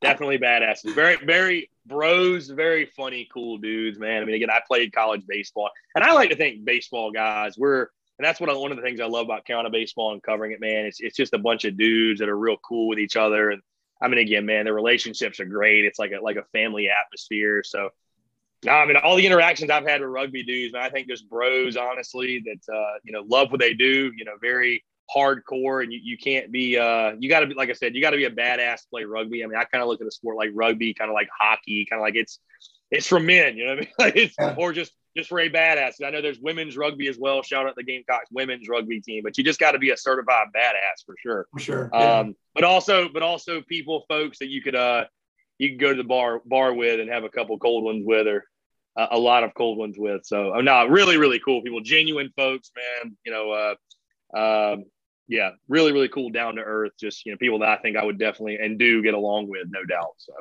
Rugby is interesting because it creates character. I mean, a lot of sports claim yeah. that they help create and mold young men and, and young women and stuff like that rugby really does. It, it teaches you a lot about like, you know, you, you get a fast track of your emotional development in rugby because in practice and in games, you're getting your butt kicked. Like there's no doubt about it. You don't have pads on. You can't hide from anybody. You have to tackle somebody and you have to run with the ball and be tackled. So Mm. it's a rough sport. It's, it's for crazy people. I mean, Well, I, I But- think I told I think I told you this though, man, too. Like when I lived in Charlotte, like way back in the day, I I had a couple buddies that went to East Carolina and they played rugby there. And there was one of the guys, I forget his name, but he was like like Team USA rugby. Like he was legit, like Mm-hmm. really good. I mean, he was he was kind of a maniac, but like they were awesome. I mean, I went out with them a ton. They were just awesome dudes, man. So no, it- from every all of my experiences, man, you know, you are right. There's some sports where it's very like the guys are kind of weird and they just kind of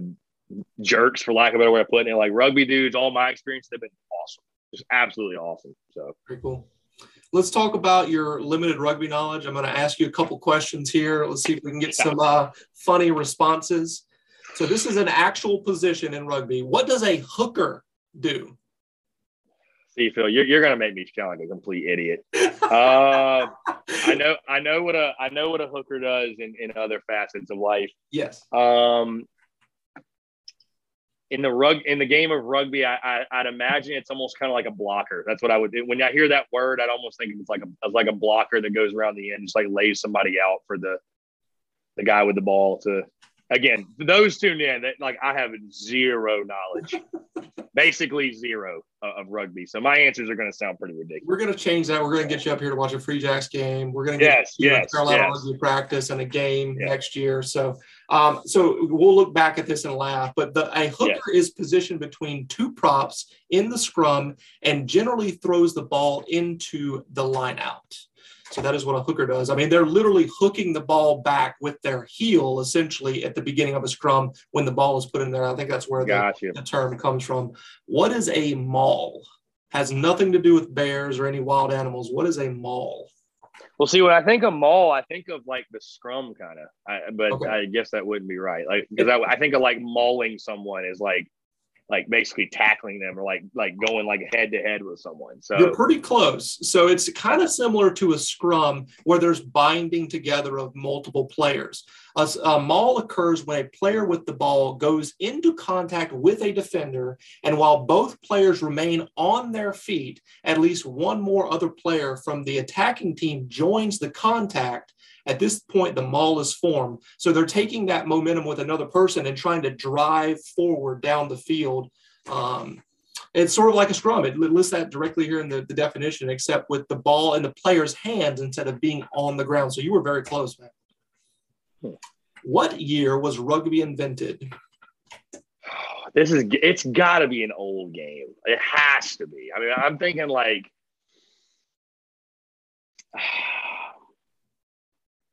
I mean, I don't want to go too far back, but dude, I'm, I could see this being a game like in like the 1700s, bro. You're, you're like- close. You're really close. 1823.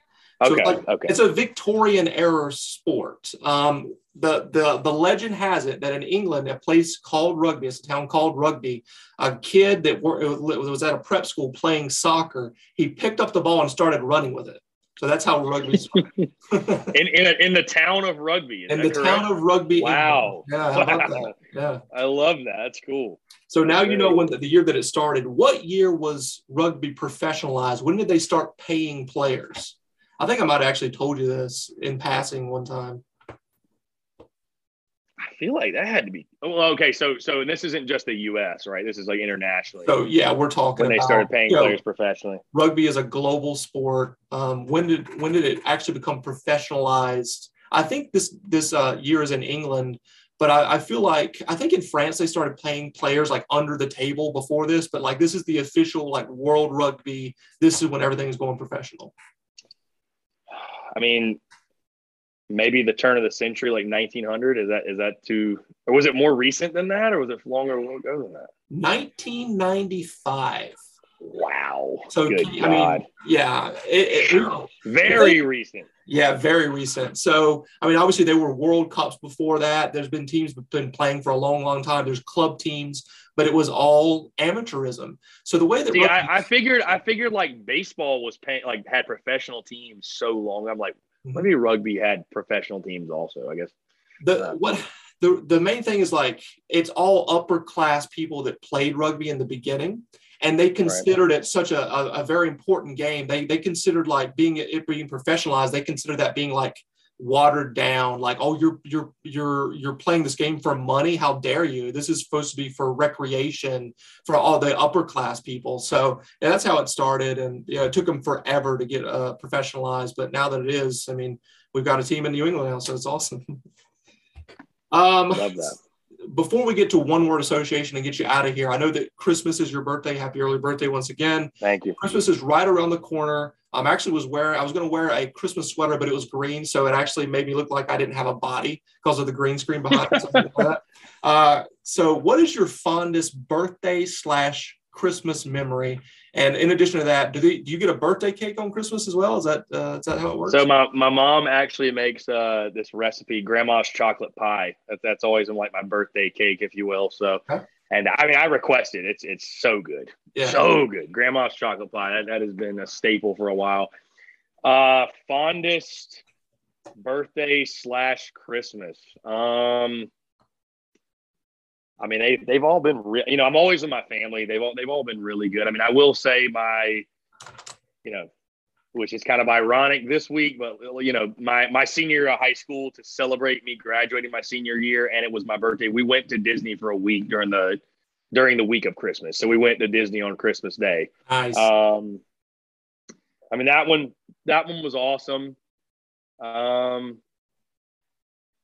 I mean, you know, they, they've my, my birthdays and Christmas all look really similar, man. I mean, to be honest with you, because I like I'm always at home with family, so it's it's hard to pick just one. But I would say that one was was really really cool. Um, you know, like I said, back when I was in high school, going to going to Disney. But man, you know, again, not to sound cheesy or corny, but they're all great, man. It was I, I get to spend time with my entire family. You know, like I just told you, we went and picked up my brother from the airport. He's he's on leave from the army, so we haven't seen him in a while. So being here at home with the entire family for Christmas this year, like I said, will be really really special. And uh, so.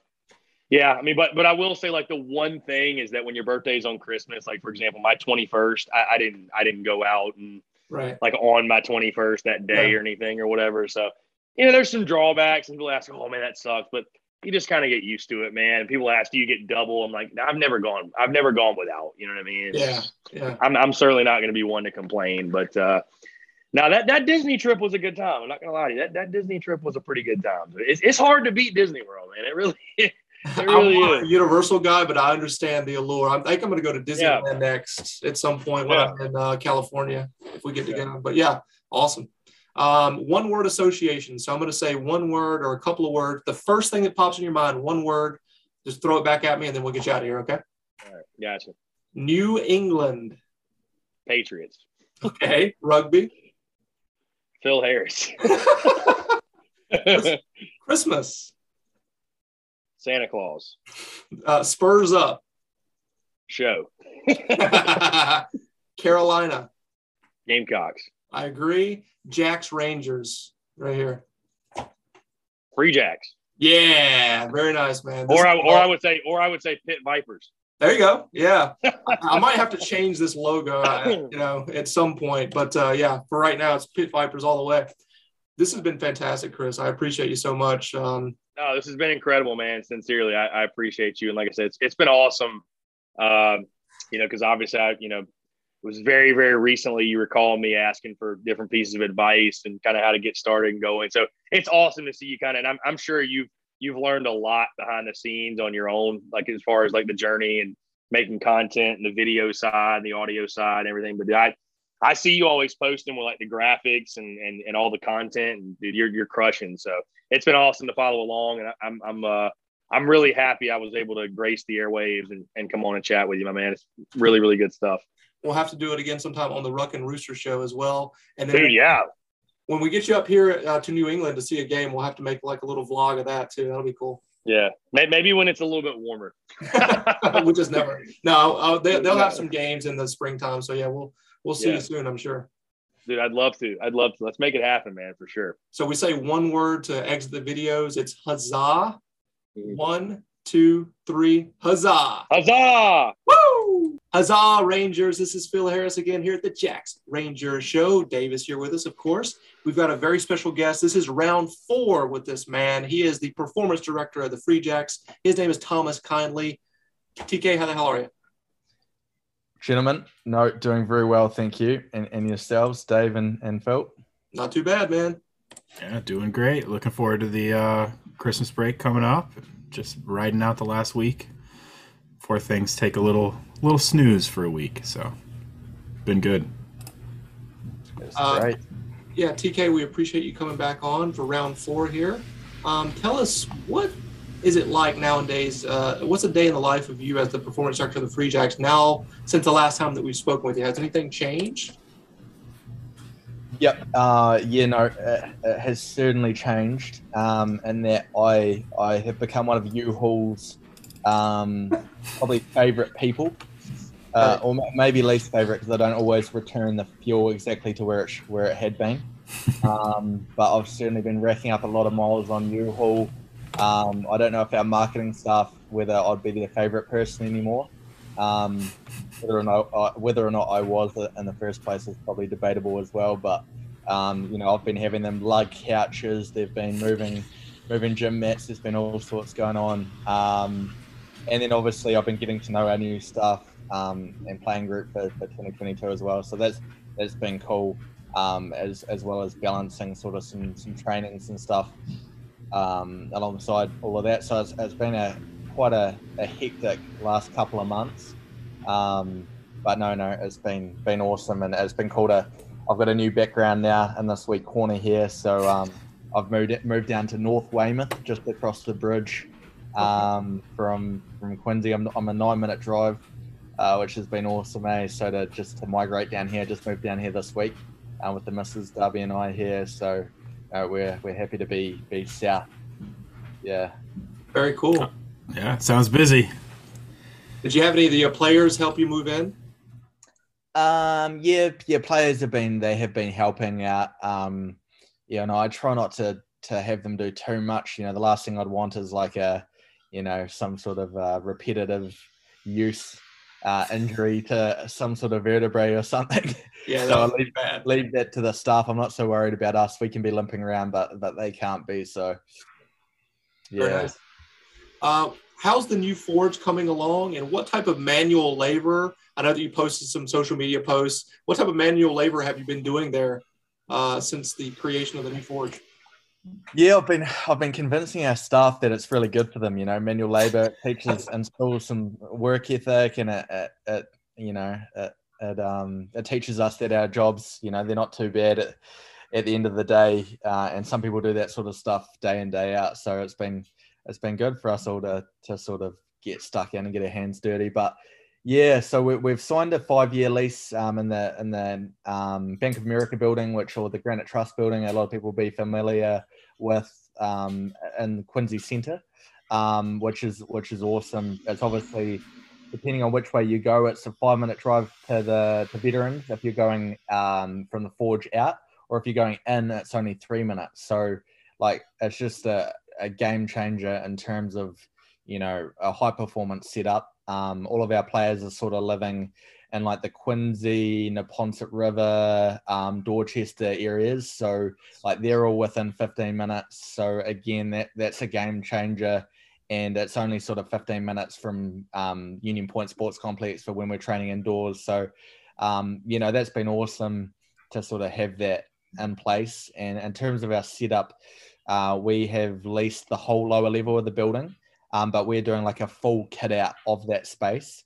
Um, so that's going to take a few months to, you know, get that to where it needs to be. We're like installing showers and, you know, installing turf and like turning it into like an all-in-one high performance um, facility, which is awesome. Um, so for the time being, uh, the building have been pretty good for us. They've given us the whole second floor for like our office space. Um, and medical and meetings and player lounge and nutrition station. So we've been all hands on deck getting that like all set up. Um, and then we've got a what used to be a jewelry store, 3,000 square foot space that we've been outfitting and turning into our gym space. So that uh, to be honest, that space will be just as good as the the lower level when that's done. So it's Wow. quite good too that it's in the same building, so we're able to pop down and see the progress from the lower level. And um, yeah, no, it's been all go away putting that together. That sounds very encouraging, man. I mean, a five-year lease. I mean, you guys are committed to Quincy. That's awesome. Um, yeah, Dave and I would love to to check it out when it's completed. You know, jump in there, uh, do some videos and stuff. Yeah, I've been I've been tempted to invite you guys down early, but I don't want to like you know I don't want to have you guys. You know, I don't want to diminish the surprise or the wow factor. You know, I'd rather you guys Right. come in when it's set up and ready rather than kind of seeing it at 60, 75% completion and when you could get a, you know, an even bigger sort of more, you know, I want David's uh, Reddit comments to be, you know, through the roof. I don't want them to be here. I want them to be right out there. yeah. Right, right. Absolutely. Um, the new strain of COVID has restricted some international travel. When is the expected uh, arrival of the coaches and players now? And is there any type of contingency plan if this ban continues to go on? Yeah, no, it's obviously like it's it's um a bit concerning. The obviously Omicron is ripping through every country at the moment. Um, obviously, like you know, the NFL has been brought to its knees, and rugby and, and other pro comps has been brought to its knees. So it's it's pretty heartbreaking, sort of seeing that sort of stuff. Um, and you know, we're having to do all sorts of creative stuff to navigate it. We had Scott was about to obviously head coach Scott Mathie was about to fly out on December eighth, uh, and then that was about three days or four days before that. Um, the travel ban was implemented for um, South Africa. So currently he's on his way to England. He's got a UK passport, so he's off there for two weeks before entering the country. Um, which certainly isn't ideal, but you know you've got to find ways to get around these things. And um, we've got a couple of South Africans about to depart to Mexico for a couple of weeks in the sun before making the trip north um, up to to Boston. Um, and we're having some problem, obviously, with the, some of our Kiwis. We're having some problems with getting them um, appointments because the consulate's in Auckland, which has been shut down for like the past four months. So there haven't been any interviews happening. So we're looking to find ways to get those guys over the line. So I think, to be honest, every team's in the same boat.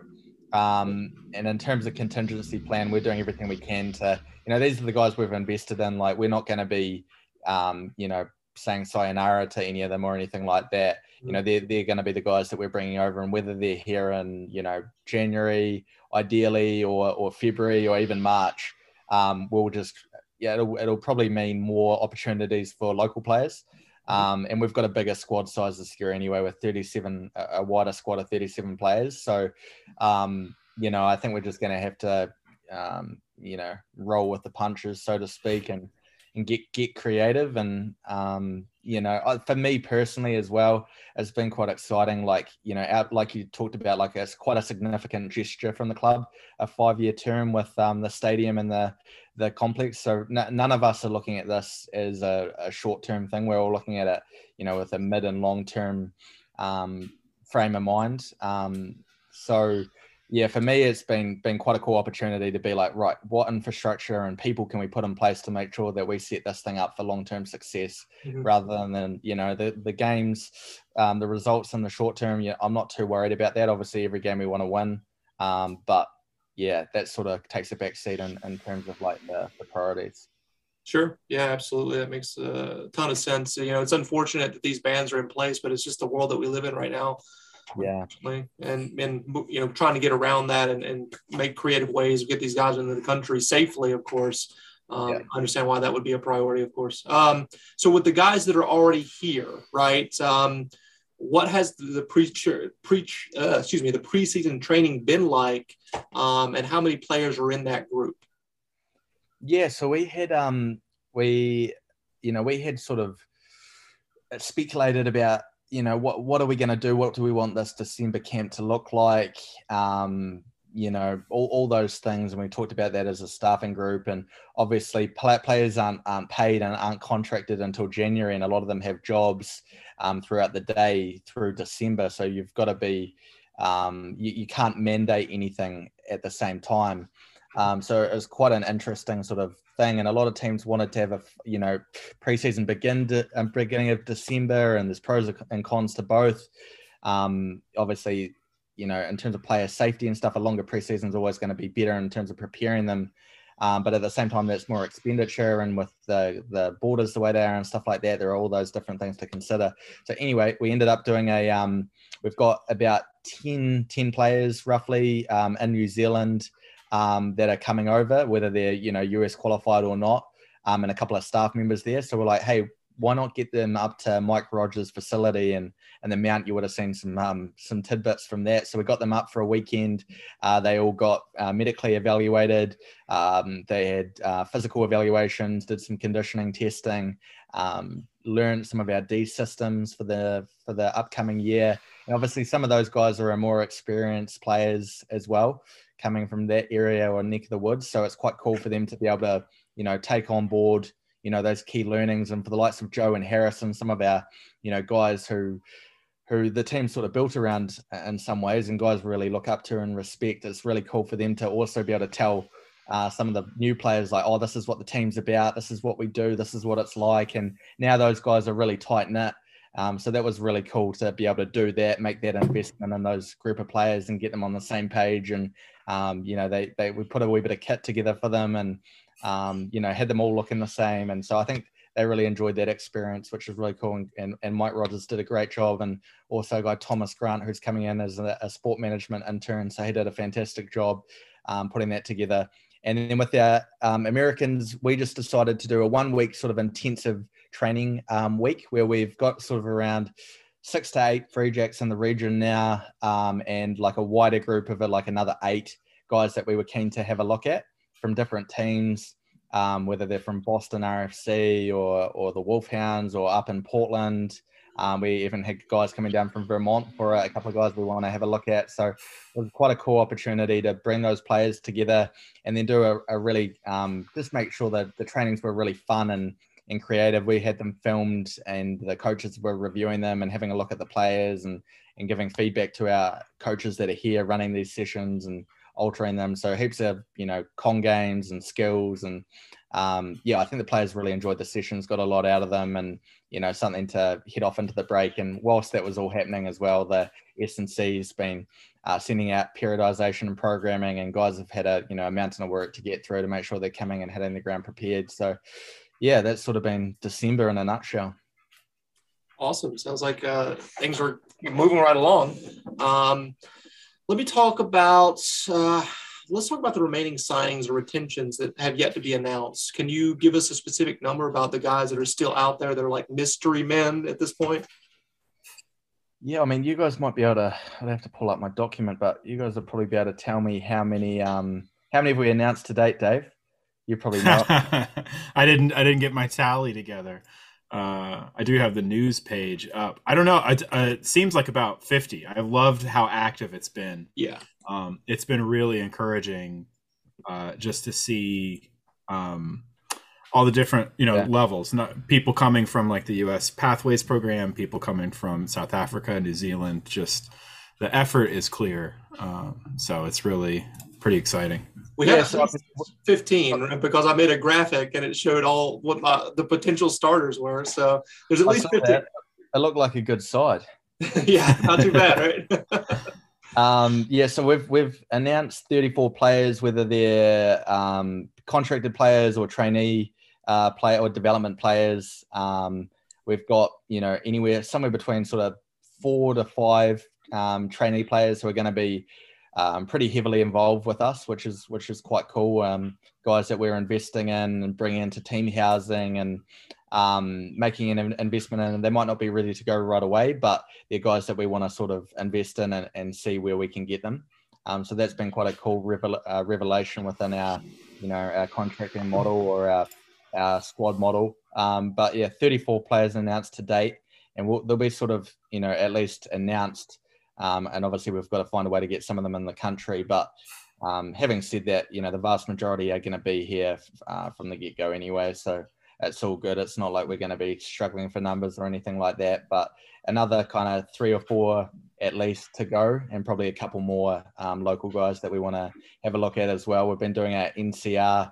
NCR have been, done a great job. Uh, NCR being National Collegiate Rugby with their All Star New England All Star um, team Um, and so we've aligned with them and been helping providing coaching support and preparing those three teams that are heading, heading down to Houston. And it's actually been really encouraging the amount of players that could actually step in. And I think, you know, um, with some time with our setup, um, or even the independent setup, which we're looking to align a schedule um, with with our senior team, I think they could really step up and potentially um, add some value towards the middle back end of the season. So that's been quite cool um, to sort of stumble upon some new players, as I know a lot of teams have done throughout this period. Absolutely. I mean, development of those, uh, you know, teams that are directly below the Free Jacks or kind of on that level at that um, uh, minor league, if you will, those guys, you know, coming through is extremely important, right? To develop those guys and potential uh, backups or potential starters down the road. So for sure. Um, there are there's been several new signings for the Free Jacks in 2022. Um, you know, you can take your your director of performance hat off and put a fan hat on here if you need to. Um, who would you consider the biggest impact for this team um, with the new signings? Um, yeah, no, good, good question. Um, no, I think there's a few good cats coming in. Eh? Like, yeah, Foster Dewitt. Um, like speaking to Josh Larson about him, like he's a guy who's just like, a guy who takes on board information, uh, fits in really well, really good good bloke who's going to add a lot of value, like both on and off field. So definitely, like Foster's one that, that we're really pumped about. And like you like you talked about the guys from the Pathway program. I went out, I flew out to Colorado and watched the uh, USA um, pit Uruguay on that occasion before unfortunately succumbing to them down south. But um, yeah, I was able to see the Pathways program in action. I was really impressed with uh, Javon, um, Mika, those two in particular caught my eye. They weren't they weren't guys I was looking at. Um, I was looking at Micaiah and Zach Bastres, who would sign from the or drafted at that point. Um, watching that game, but yeah, I watched them play the 404 academy side. I was really impressed with both the Javon and, and Mika, and I think those guys will add a lot of value. Californian boys who have been playing club rugby over there. Um, so yeah, that, they were really impressive, and I think probably two that that people may not be as familiar with are Mills and Terrell. Um, yeah, so Mills is, oh, both of those boys were, they went to big boys high schools in New Zealand and both uh, were, were uh, I think they were both head boy. Um, Mills definitely was, I, th- I, think Terrell might have been as well, but both really good students as well as really phenomenal rugby players who have both been in and around the New Zealand 20 setups. So they've both got really good leadership qualities and um, coming in as really highly touted players who are right on the fringe of Super Rugby and are, going to add a lot of value to the team. I saw um, someone had a great comment about Joe Johnson's brother as well. I think he'll be a great ad um, to go with the mechanic, like like you said, we have to coin a, a nickname for him. And uh, you know, I think the centers, um, you know, Larue and um, the Safa boys, LaRue and Wayne, are going to add a lot of value as well. Two guys who are real guns.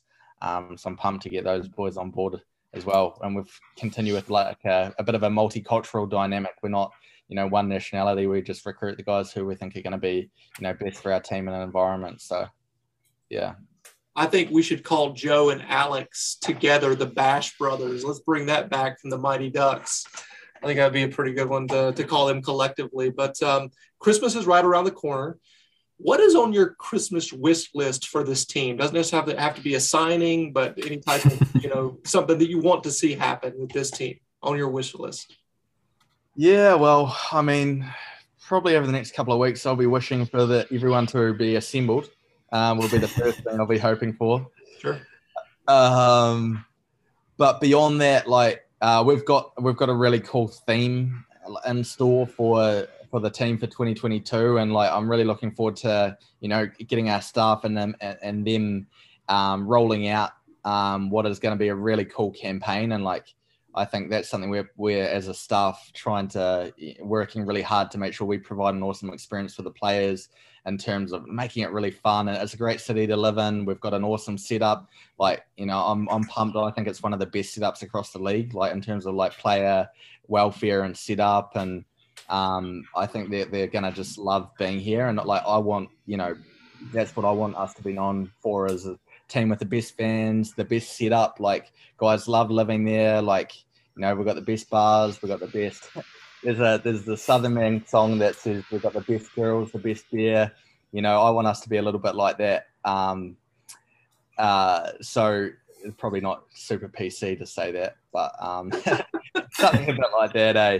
Um, but yeah, mate, I like that's what I want us to be about, eh? And like if we can just be having a good time, get them here and get stuck in, then I'll, I'll be a happy man. Awesome. Well, I'm going to let Dave take over for a little bit, and I'll uh, talk to you here shortly. Good man. Yeah. Sounds like trying to be the team people want to play for, which is, I think, always a always a, a really good goal. Um, so you talked a lot about December and what that has looked like. Um, contracts start up in January. So optimistically, assuming things with travel work out, you know your contingency plans um, uh, with you know those two leg journeys and stuff. Um, what is like the preseason plan leading up to the season kickoff from um, you know January through to early February? There, that first game in NOLA. Yeah, yeah, no, good question. And like, um, so I guess working backwards, we uh, uh, penciled at least, if not pinned, to play um, Old Glory DC as we were last year prior to the um, the little COVID blip we had um, on the 28th Friday, the Friday the 28th. I think it's um, pinned to be like a 7 p.m. ish um, scrimmage, and we're, we're going to go down actually the day before and do like a, a live unit session against them and do like a sort of a double header day um, against them. Um, it's such a short preseason that we didn't see, a lot of value in trying to squeeze out two games within that time. Um, instead, trying to just focus on like preparing ourselves for that one. Um, and actually, we're, we're, we're actually deliberating around, you know, we've got one week against Nola and then the bye um, and then we play again. So it's nearly like a six week preseason. So we, mm. we nearly have the luxury of looking at it a bit like that, where we've actually got a longer preseason than anyone else. And, you know, we may not be the most prepared team heading into that NOLA game, but we're going to throw everything at it. May not be the prettiest game of rugby that you ever see, but um, it's actually quite cool to look at it that way. And, you know, there's no real pressure on us for the first six weeks. We can um, keep developing and, be in a, a, real growth mindset phase for that first six weeks. So that's quite cool. And obviously, the first week sort of taken up with um, a lot of admin, getting guys uh, physicals, getting everyone accustomed into the area, uh, skills in S and C, um, and then that second week will really hit the ground running. So that's sort of the the breakdown for you know for for January. Sounds great. Um, you mentioned uh, local players and people being able to move from kind of practice squad and, and coming in and taking on more full roles um, on match day. Cam Davidovitz is a guy who definitely is in that category. He's gone from a development contract onto a, a full player contract.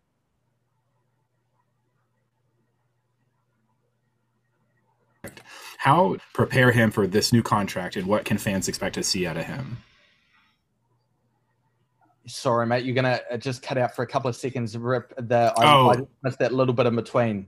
Um, right, yeah. Just so, how did 2021 practicing with the Free Jacks and you know playing with the Mystics develop Cam, and what can fans expect to play? What kind of player are they going to see? He's our yeah. new local guy, so you know he's got a lot of fans. Yeah, yeah, yeah. No, Cam, Cam's a legend. Eh? Like, I mean, him and Cody have been coming down to these sessions off the farm, and um, like, I mean, he he is tough as nails, like typical farm boy, just tough as he's he's physically he's there, um, which is awesome. And I, I think for him probably coming in, he was able to sort of upskill around some facets of the game, like line out time and sort of the nuances of the nuances of the game and and learn around the likes of Josh Larson and some of the you know good back row operators like um, Joe Johnston and um, know Tira Timbu and guys like that. So that was um, I, I, think he took a lot from that and, and probably um, was able to um, see the deficiencies in his game and areas where he needed to, to improve and, and definitely make strides in that direction. And he was arguably the form Lucy of the loose forward of the um, ARP this past fall. We were watching all the games and super impressed with him. Carries like a beast, defends like a beast. He's super busy. He's fit as so. Um, you know, he's just a real busy physical back rower um, who can probably play probably play right across the back row if you wanted him to.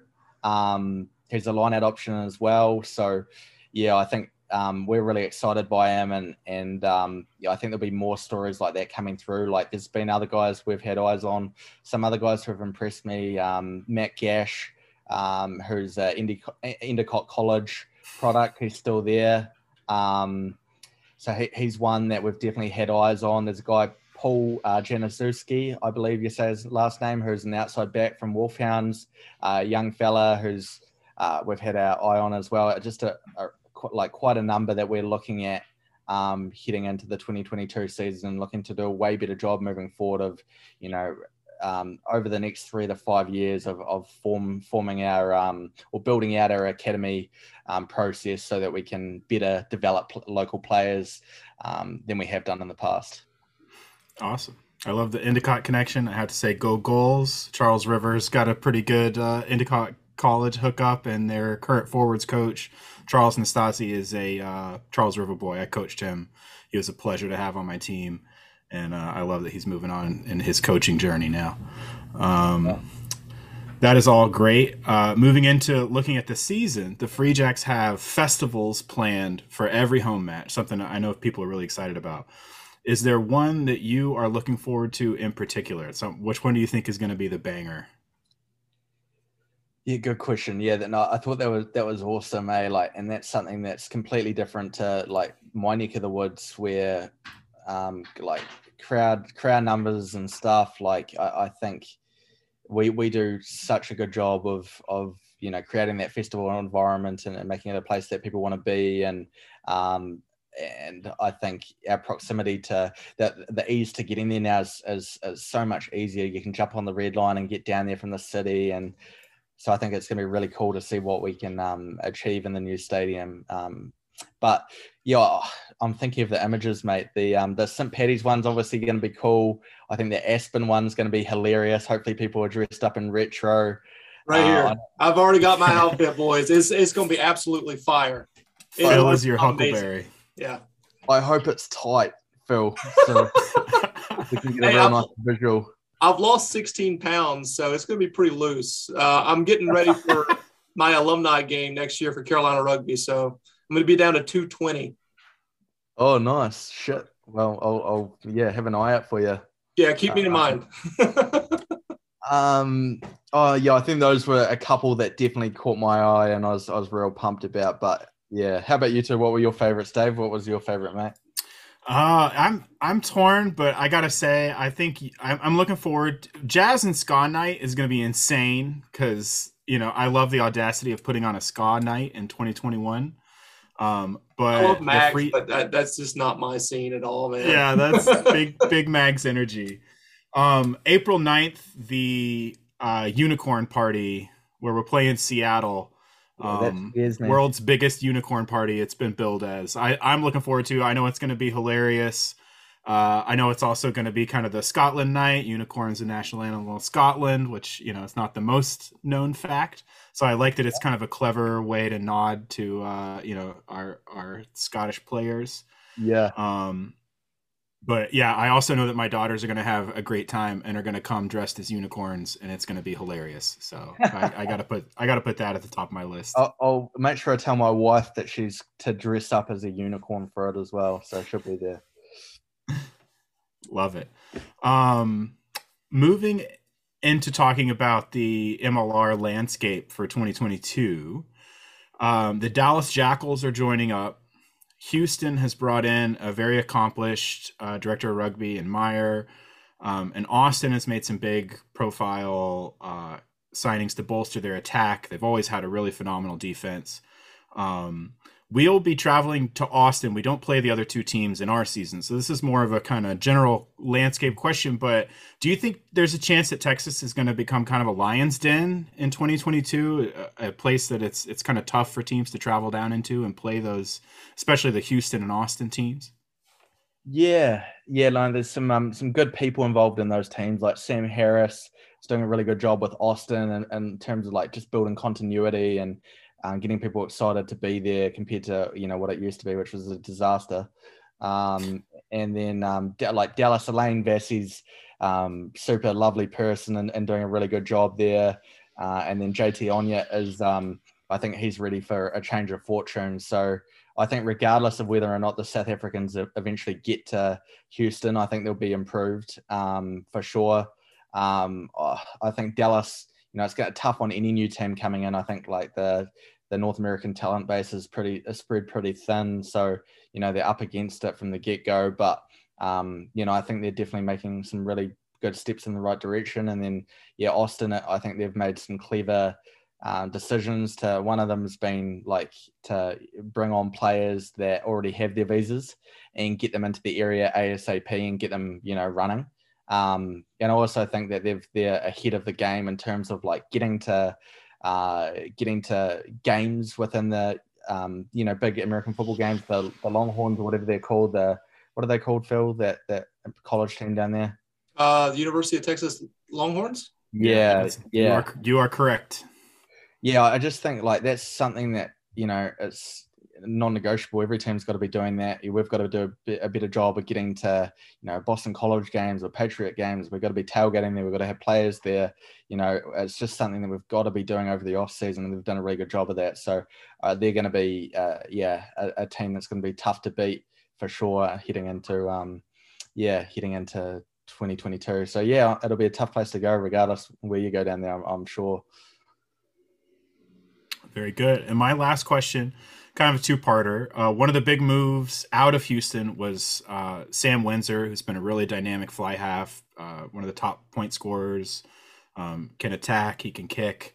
Uh, he's moved to New York, which sets up the Andy Ellis Sam Windsor connection, launching that attack. Um, so two part question. One, did you grow up watching Andy Ellis play rugby? Is he like a rugby hero to you? And two, how do you beat that rugby hero and how much are you looking forward to that? Yeah, no, we had we had some we had some good chats to Sam as well as he was looking to sort of make the next step of his his rugby journey. Um, and uh, I definitely wish him all the best there. I think he's done so much for the league and he's he's a great bloke. Eh? So like I mean he's tough as he's he's had some bloody tough losses down there and like he's he's always conducted himself really well. Um, so credit to him for all of that, eh?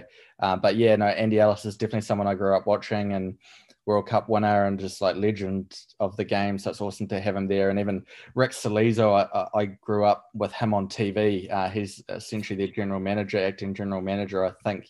Um, split with Steve Lewis down there, and um, he's also someone that you know I grew up watching on telly. So it's been pretty cool, like interacting with the likes of him. And yeah, I mean, it'll be they're two talented operators, aren't they? Those two. So um, I'm sure we can we can find a way. Though they've got some aging bones between the two of them, so I'm sure our youthfulness uh, between uh, the likes of Jacobian, um, John Poland, and Holden, um, Boiler, and and and Wox can probably uh, find a way to get the job done um, against our our arch rivals down there. But we'll see. Eh?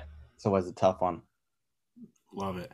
I like. I, I think the point is well made um, about youth, and I really love that overall picture that the team is presenting. Um, I think that all of the the you know you look through all these signings and you look at the age and it's you know 22 23 targeting these really really young prime athletes who have a lot of uh, a lot of upside and not much downside um, so it's really exciting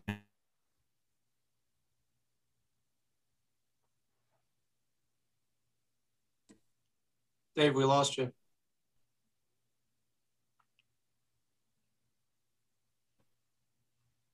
TK, you still there? Yeah, yeah, I'm still here, mate. Okay. Right, we're gonna get him in three, two, one, are we? And boy, I just can't imagine what the world. am, I, am I back now? Yeah, we got to know. Uh, well, I'll I'll try to be less verbose. I love how young the team is, and I can't wait to see um, the work rate that these guys are going to put on the field, I think is really exciting going into 2022. So great work. No, thank you. Cheers, Dave. Appreciate that, mate. Yeah. That was a beautiful summary, Dave. Uh, we've got four minutes and 27 seconds left because I have not upgraded to Pro yet on Zoom. And the reason for that is, is not a lot of people are buying our Jacks Rangers hats. So I just wanted to take this moment while we have four minutes and 15 seconds left to promote the Jacks Rangers merch store. Go to jacksrangers.com forward slash store. Get all your Christmas gear for all the Rangers out there. Uh, Christmas right around the corner, so make sure you get that stuff. We've got cold weather gear there, guys. We got hoodies. We got everything you need. We got beanies there too, so check that stuff out. Uh, final thing here, TK, before we get you to one word association, there is chatter that um, Rugby United New York will be changing their name soon. Do you have a suggestion for them for their rebranding? Jeez, I got to be careful here, Phil. You're trying to get me in trouble, man. yeah, you really got to thread the needle between making the fans happy and keeping everybody happy in the office. Oh, I'm sure between um, yourself and the big guy, you guys can uh, aptly put something together for them. Oh, trust me, we already have, and we've sent it to uh, their, their, their, folks over there. I don't think they would like our suggestions, though. I suggested as the number one is Little Brothers because I consider them completely inferior as an organization to us, and hopefully that will be reflected also this year in the the games that we play against them. So. Yeah, no, I'll, I'll, I'll mention that to Rick and Steve, and um, yeah, I'm sure they'll love it. Yeah, we, we've had interactions with Steve before, so he's a great guy. He's just he's just working for the wrong team, unfortunately. You know how it goes. yeah. Um, let me go to jump into one word association as we have two minutes and 53 seconds left. Um, one word association, you know the drill at this point. This is round four for you. Uh, Lord of the Rings. Yeah, I Gollum. Winter, right around the corner. Is coming. Yes, yes, yes, it is. Haka. Carlos Spencer. Okay. Ollie Englehart. Yeah, a unicorn. um, speaking of him, I've requested him multiple times to come on this show, and he keeps um, dodging us. So if you could send him a little memo to, to, to get on the show at some point, we would appreciate it. He's had out of office on his calendar for so long. Honestly, I've been trying to reach out to him, but I haven't heard from him in so long. So maybe reach out to him for me. Someday we will get him on here. Before hell freezes over, he will be on this show. Um, Christmas. Uh, lights. It's true. Uh, the Forge is the final one for you here. Yes, soon to be renamed. How about that? All right. Perfect. Ooh. Uh, you want to spill those beans now? I cannot. I'm sorry. the coaches will kill me. But um, I'm sure you guys can. Uh, if you come and visit, I'm sure you'll you'll be able to put your creative minds together and and uh, get the gist. Love it. This Looking been, forward to it. Yeah, absolutely. Can't wait to do that. This has been awesome, TK. We got one minute and 25 seconds left. So, to all, all the Rangers out there, if you want to have some final words before we get kicked out of here. No, yeah, I guess um no, thanks for the support. Um, you know, it's it's like I love that photo that they posted of um the bird's eye view of, of Veterans Day. Like it's such a gorgeous stadium. I saw some horrendous rankings where we were ranked third to last, worst stadium in the league.